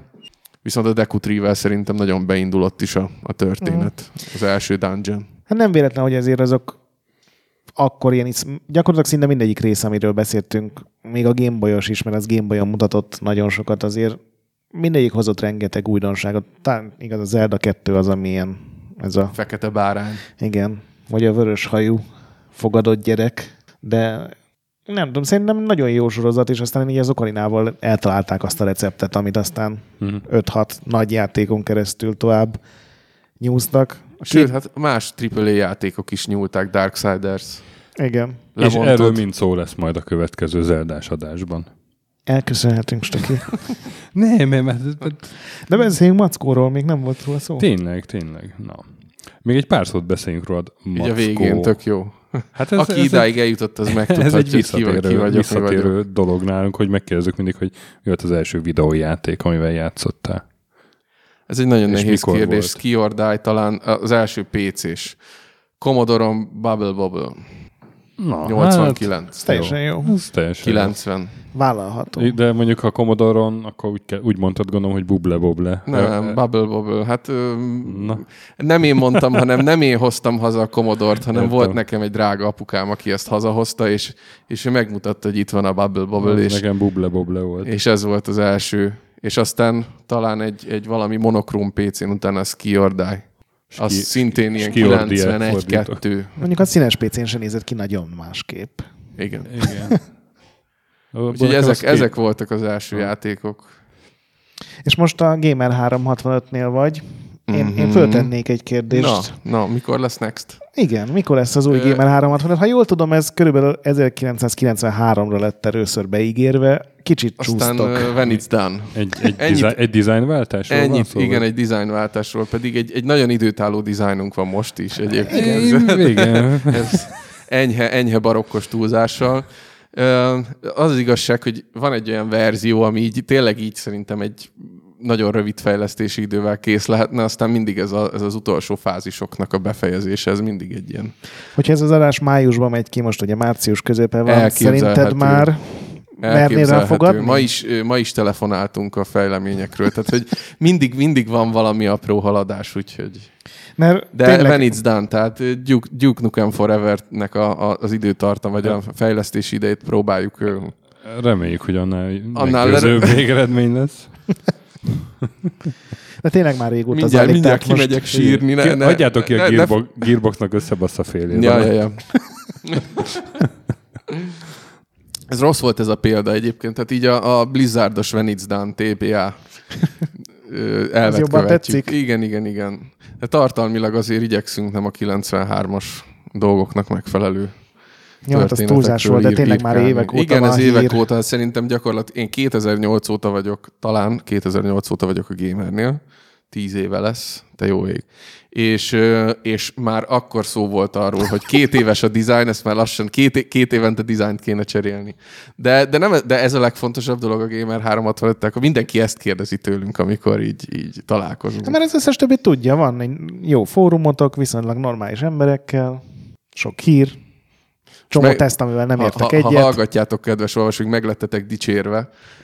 Nem, nálatok tényleg viszonylag Én mondom normális. neked, hogy, hogy egyszer, hát tudod, narcisztikus vagyok, rákerestem a nevemre. Na, És kidobott egy Gamer 365 fórumot, ahol, ahol engem a valaha ét legjobb játékújságírónak nevezett valaki. hát ezért mondtam, Na, hogy, hát hogy csak viszonylag... jó hely lehet. Igen, Azért látjátok, mondtam, hogy kell, kell látogatni az oldalt gyakrabban. Mert... Úgyhogy én megszerettem ezt az oldalt. Mindenhol vannak őrültek, tehát ez, ezzel Így nem van, tudsz elmenekülni. Crazy 10% az itt is megvan. hát nagyjából ennyi. Na, hát ezzel a szép végszóval. Önfelszopással, úgy Szép. érted? Aut- autofellációval. ah. És a, amikor a siklara van nálunk, akkor ő, ő game, gameresként vagy gurusként mutatkozik be. Sose, sose jutottam el odáig, hogy Én nem tudom, hogy jellemzi magát. Hogy Lehet, hogy ilyen két, két szikű. két, két, két lakiként, két szikű. Gémeresként szok, szok, szokott. De legutóbb pont elfelejtettük felvenni, és nekem kell utólag rámondani, hogy Gamer 365. Úgyhogy, Úgyhogy jó, körbeért a történet. na de. Hát köszönjük még egyszer, hogy itt voltál, Mackó. Részemről a megtiszteltetés, tényleg örültem, mikor. Igen, gyere máskor is, és hát akkor Nagyon szívesen. még van medvés szóvicet el kell sütni, nem jut semmi ez eszembe. Rengeteg- Nézd, nézd, rengeteg, medve! rengeteg medvés vicc van, de Most szerintem elmész, egyikkel de majd visszajössz. Igen. És akkor majd megint brum a fejbe. Úristen! Ó, bassz. Szóval ti pedig játszatok sokat, Ezek Akár. után akár az eldákkal, mentsetek boss fight előtt, és nagy pixel gyönyörűségében gyönyörködjetek mindenkor. Sziasztok! Sziasztok. És aki kellett ez nekünk a végére? Ez a... Nem kellett.